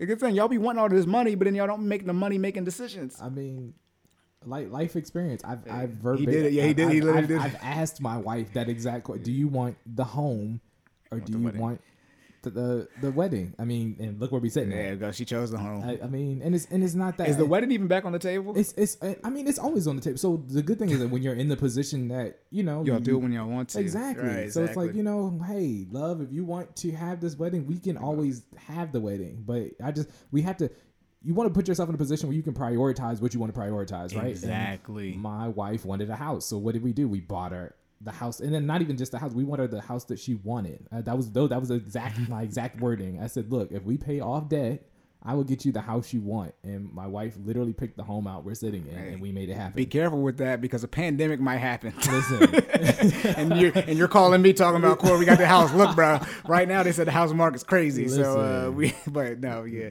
that's buying a home in a pandemic is, is Yeah. wild. But I mean, you, again, you, you put yourself in a financial position where even when the delta does occur, you know what I mean, you, you can still compensate for it and do what you said you were going to do.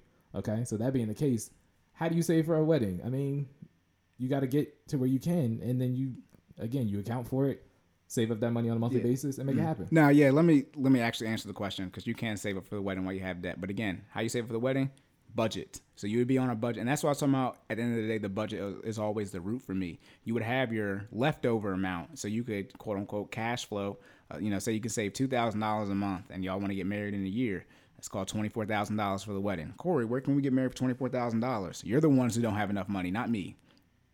Now, mm-hmm. obviously, you can get your parents involved. I'm just, I'm just saying, right? People, that's, that's why I always say that's the answer because most people have debt. So that's why I'm like, you can't have the wedding because you probably got debt if you're listening to this. I, don't, I just don't understand. Like, again, especially in the black community, again, on our way to a zero net worth, it's all it's got to be all about assets long term, not just obtaining but maintaining. Like, I mean, again, wedding. I mean, I've been look, I've been, I got a I'm in a wedding in Sep- in October. I was in two weddings in a six month time span. Like, yeah, go ahead and get married. I don't care.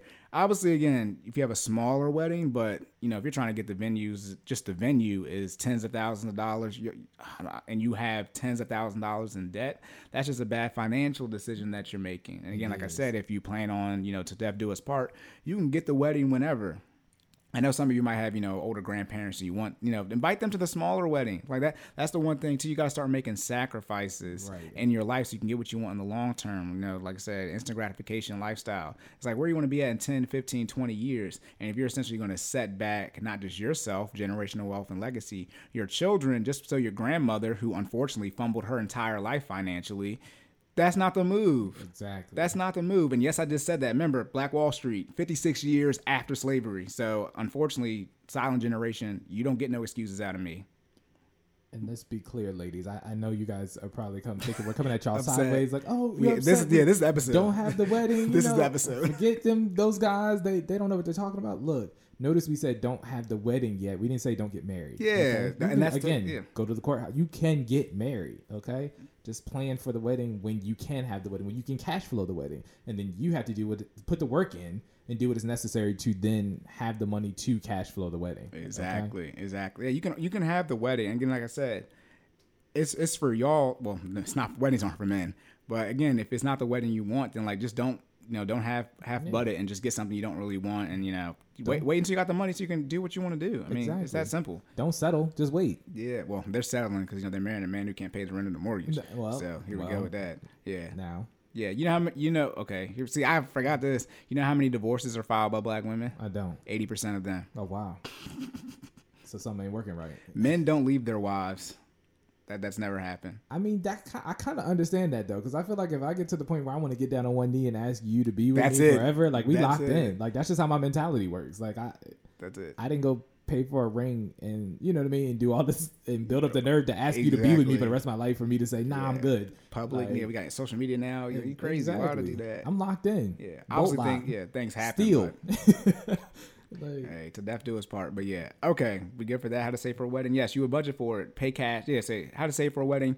Pay cash for it. Do not go into debt for a wedding. Do not go in debt for the engagement ring. And I mean- Pay- stop going into debt. Corey didn't say this directly, but I know we've talked about it before. On you know, squeeze. You can always squeeze your budget if you want to accelerate the pace at which you're, you know, Mm, you're saving for the job. wedding. No, No, I'm saying take an extra Oh, okay. job to Gotcha, squeeze it. Yeah, get more money. Yeah, I mean that's you know raise your income or, Yep. or spend less. All right. Yeah, I mean, that- raise your income, decrease your outgo. I don't know. Exactly. You know that you got more discretionary income and you can set that discretionary income aside for the Yeah. wedding. Okay. Yeah. And then on top of that, really the best way to save for a wedding before, you know, you quote unquote get engaged, start discussing when y'all want to get married so you can start financial. I mean, again, at the end of the day, engagements to me, to my knowledge, are always a surprise, regardless if y'all, you know, you go ring shopping with her or not. I've never seen a woman who hasn't act like, you know, you, you went and got the ring, you got fitted, and you know, it's, yeah, you know, and then, you know, I've never seen a woman not act like she's being shocked that she's being proposed to. So that's what I would, you know, discuss when y'all want to get married, when you want to have the anniversary, you know, if, you know, people, you got to fly in, all these type of things. And you can just start you know budgeting for it at a time. You know, again, logically, if you know you want to do something, start saving for it. You know, as early you know as possible. Don't wait if you can until after you get engaged to start saving for the wedding because by definition you have less time. Exactly. That's Proactive, not reactive. Yeah, proactive, not re- reactive. Pre prevention versus over treatment or whatever I was supposed to say. Preventative versus treatment. There we go. Gotcha. All right, last last question. You ready? We Yeah. It's the last one in the clip. You good? Yeah, we're good. All right. So there is. This was another question from one of our guests. Oh God. Um, and they wanted to know what's the difference between being cheap and being smart. And again, that is the verbatim question. Um, I was going to ask you ask this question. I realized I can't do that because we got to keep you know people protected. Gotcha. Um, so first off, we're not cheap on Corden in full effect. We Yes. are. Oh, okay. No, not cheap. Okay, no, yeah. I was- I I'm- was saying, I thought you. no, I thought you was gonna plug. You yeah, we're not okay. cheap or frugal. We are. Wealth conscious. We are wealth conscious over here. So there's no there's no such thing as being cheap. I mean, again, you probably got a whole bunch of debt. That's what I'm. oh my goodness. Pull your bin up. So let me no, yeah, I mean, when people ask, like, again, I do financial coaching. Like I know how much. Again, as y'all as y'all see me just rambling off all these statistics, I know what a lot of the averages are, and unfortunately, they're not like you know.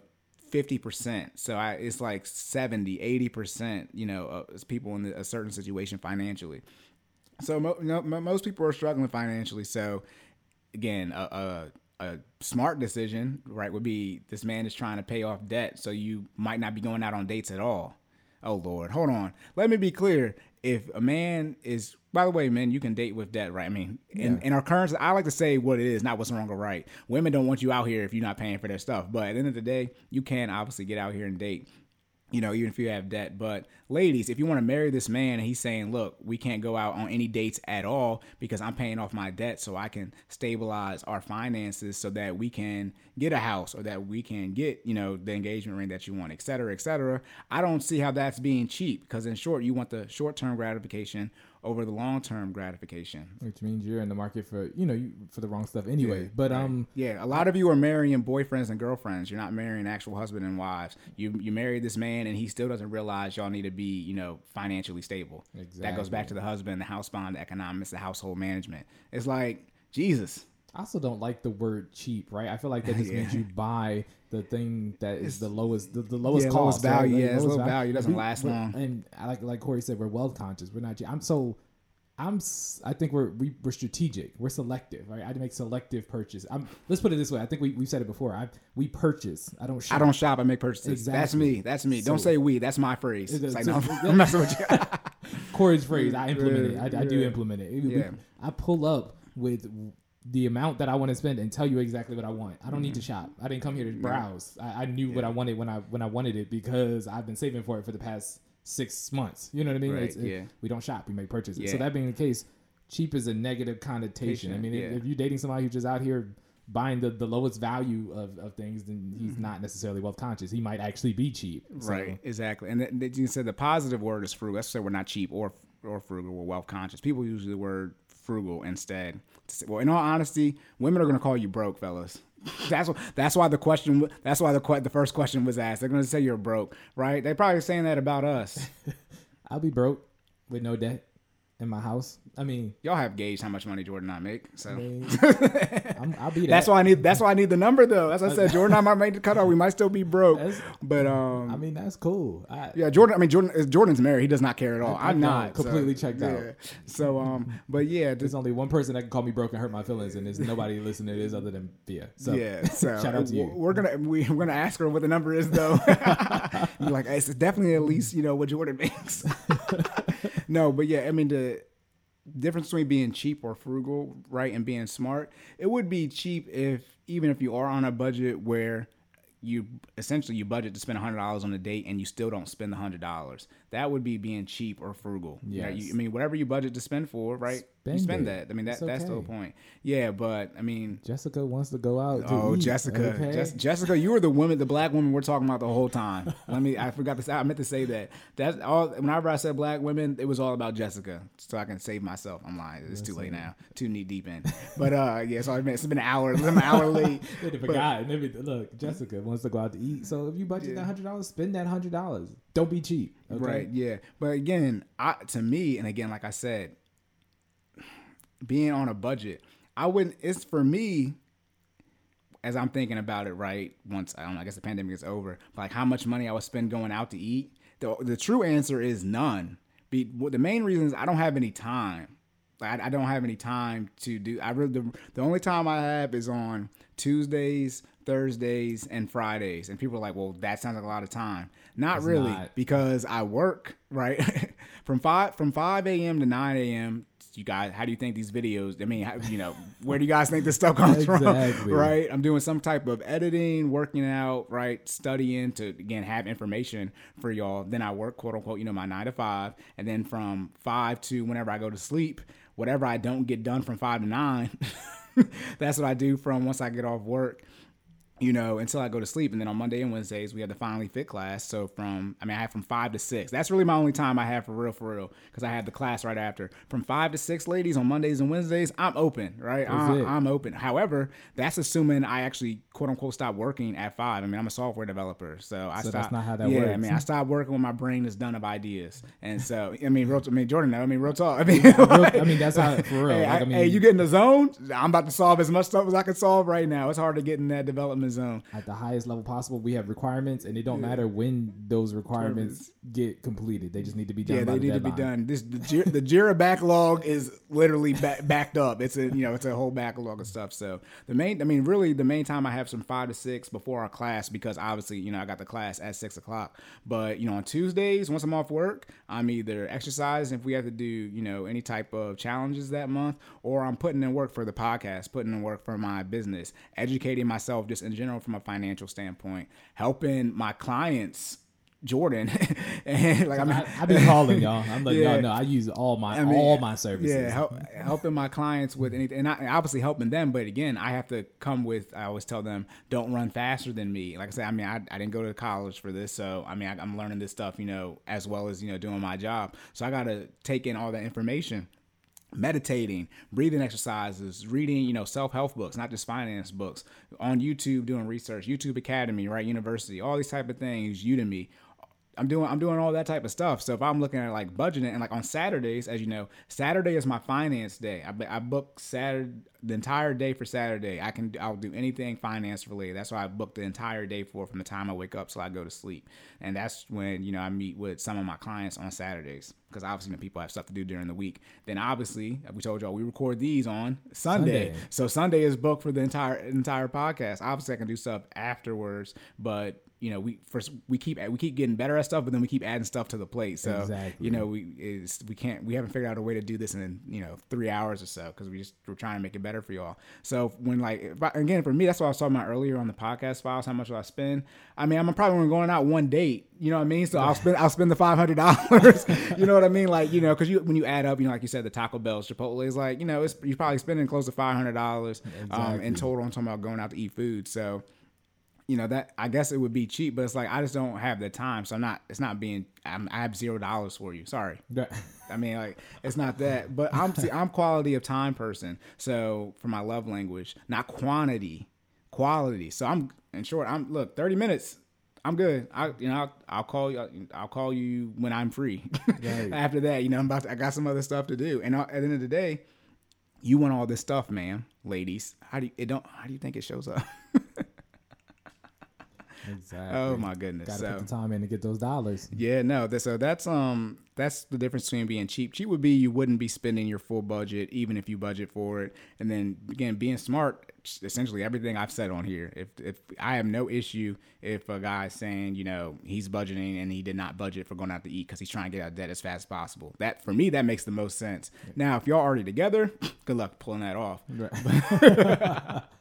But you know I mean, most if, if it's something that you've been putting in routine, most women will respect your you know your ability to be fiscally responsible, aka wealth conscious. what do you mean most women who You said that you if you're already get already together. Oh, if you're already together, I thought you meant okay. I thought, thought you, I you that. said. Yeah, yeah, yeah. I Oh, thought yeah. you were saying it most women in general. I was Oh, like, no, that's no, a lie. no. That's not true. I, I thought yeah, you were yeah they will call y'all broke if you look. Y'all already Yeah. know the internet. I'm talking about once you once you already Y'all together. inside. Yeah, yeah, yeah, Well, let me say this: if she don't, great. It- Time don't to get time to break up. that's why I say you don't want to get married, and oh my goodness, yeah, Yeah. that's bad. Don't find out a showstopper once you're locked in. and You close the door behind you. Oh my okay. goodness, yeah, yeah, that's bad. Woo! Almost two and a half hours, y'all. I think we're good. We're I good. mean, Yeah, the rest of those questions you added that one, right? Right. Okay. Do you have anything? I mean, do you remember anything you said for fitness? Listen, that was an hour and a half ago. No, I'm Yeah, just it was. It was. It was an hour and a half ago. OPT model fitness journey. Carbs. um, start find your own why for your fitness journey. Um, this probably be my think piece for the day. Um, what you're gonna have to realize is that your fitness journey is going to take some time, regardless of what the goal is. Um, so your why is super important because it will become your intrinsic motivation on the days when things get hard. Because I'm not gonna sit here in front like fitness is all you know is all easy. It's work, okay? Um, it's work. It puts you in uncomfortable situations um, more frequent than not, whether it be dietary or whether it be from putting in um, a level of effort on you know workouts and exercise, where whether it be getting more sleep than you've been getting, because people don't realize sleep is a part of the recovery process and that's necessary to execute a proper fitness lifestyle. So that being the case, you have to really want your goal, right? Because ultimately, all trainers or even your accountability group can do is hold you accountable or put the put the plan in place for you to be great, but you still have to execute the steps in order for it to work. So my think piece think piece for the day is to pick a strong why for your fitness journey before you start, okay? Because if you don't, you're you're more likely to fall off the path throughout the duration of your fitness journey, and you don't want that to happen. Last thing you want to do is get halfway around the board and then have to start back from go. Okay. Okay, get back foot in jail. no two hundred dollars. no two hundred dollars. Okay. Get, get, go past go. Don't get, don't collect. get money. Okay. Oh my goodness. All right. That being said, that's that's it. All right, so for my, hey, I got lucky today. You know, shout out to God. You know, he's put again. This is a compound interest, y'all. I didn't write this today. So for my think piece today, since I talked to, well, I I know what I did. I talked down about black women today. Whatever. So uh, I am we- so we love y'all. terrible. We love y'all. I am. Let's be clear. I'm trying to help y'all have better men and help y'all be more clear on the men that you want. I mean- whatever. Whatever. First off, I mean, I'm not married. Neither, I'm not married. Neither is y'all. So it's not like we even. And, and I don't got no debt. So we be, best case even there. Uh, oh my goodness, they are gonna crucify me. Oh, if they find this, they will crucify me. I don't. I don't care though. I'm here for the fight. All right. So for my. Let me focus. We've been here long, and by the way, we got the freaking fans off. So I know Jordan's probably dying because I am too. just a little, just a little Hey, one. We are all right, so for the think piece, we're about to wrap up, y'all. So for this think piece, since we talked a lot about marriage, right, and what you look for, as I said, a lot of y'all, you know, you married a boyfriend or girlfriend, not a husband or a wife. A lot of you are married legally, but not relationally, right? So you get married or engaged to someone who you're not willing to solve all of life's problems with. That's really what you need to do, right? And that's why I'm talking about the intention marriage counseling. Before you get married, the four main things are uh, how you're gonna handle finances, right? Money, how you're gonna handle raise kids, in laws, and then religion. And at the end of the day, for me, the main cause of divorce is finance. Obviously, sex. Sex is a no brainer. I think everybody knows that. That has to be talked about, which I don't discuss. But anyway, that obviously needs to be discussed. But definitely need to talk about it. Yeah, money, kids, in laws, and religion. At the end of the day, that's all money, right? Because your kids is, you know, college fund, right? What we're gonna do for them, save savings account. In laws, the biggest thing we're talking about weddings. That's the if you want to see when your in laws are gonna be a problem financially, the wedding is usually if it doesn't have it, it's gonna happen there. So, so the you know your mom or dad and father in law, or they're gonna you know try to hold something over your head. Then when it comes to religion, for those of you who pay tithes, right, 10 percent of what you make, you would you know bring that up there as well. So you need to marry someone who you're willing to solve all of life's problems with, because a lot of you are married to someone who you have completely different financial goals than, and it doesn't matter if your financial literacy level is different. Obviously, you know everyone comes at it from a different part or a different starting point. So you can you know work your way together, but you need to marry someone who's gonna go through everything with. And what's the Jordan? You know what the main thing you should be able to get through your spouse with? Main the main problem, the main issue. The bad stuff, everything. I mean, anything What's the worst thing though? What's the number one? The worst thing? Infidelity.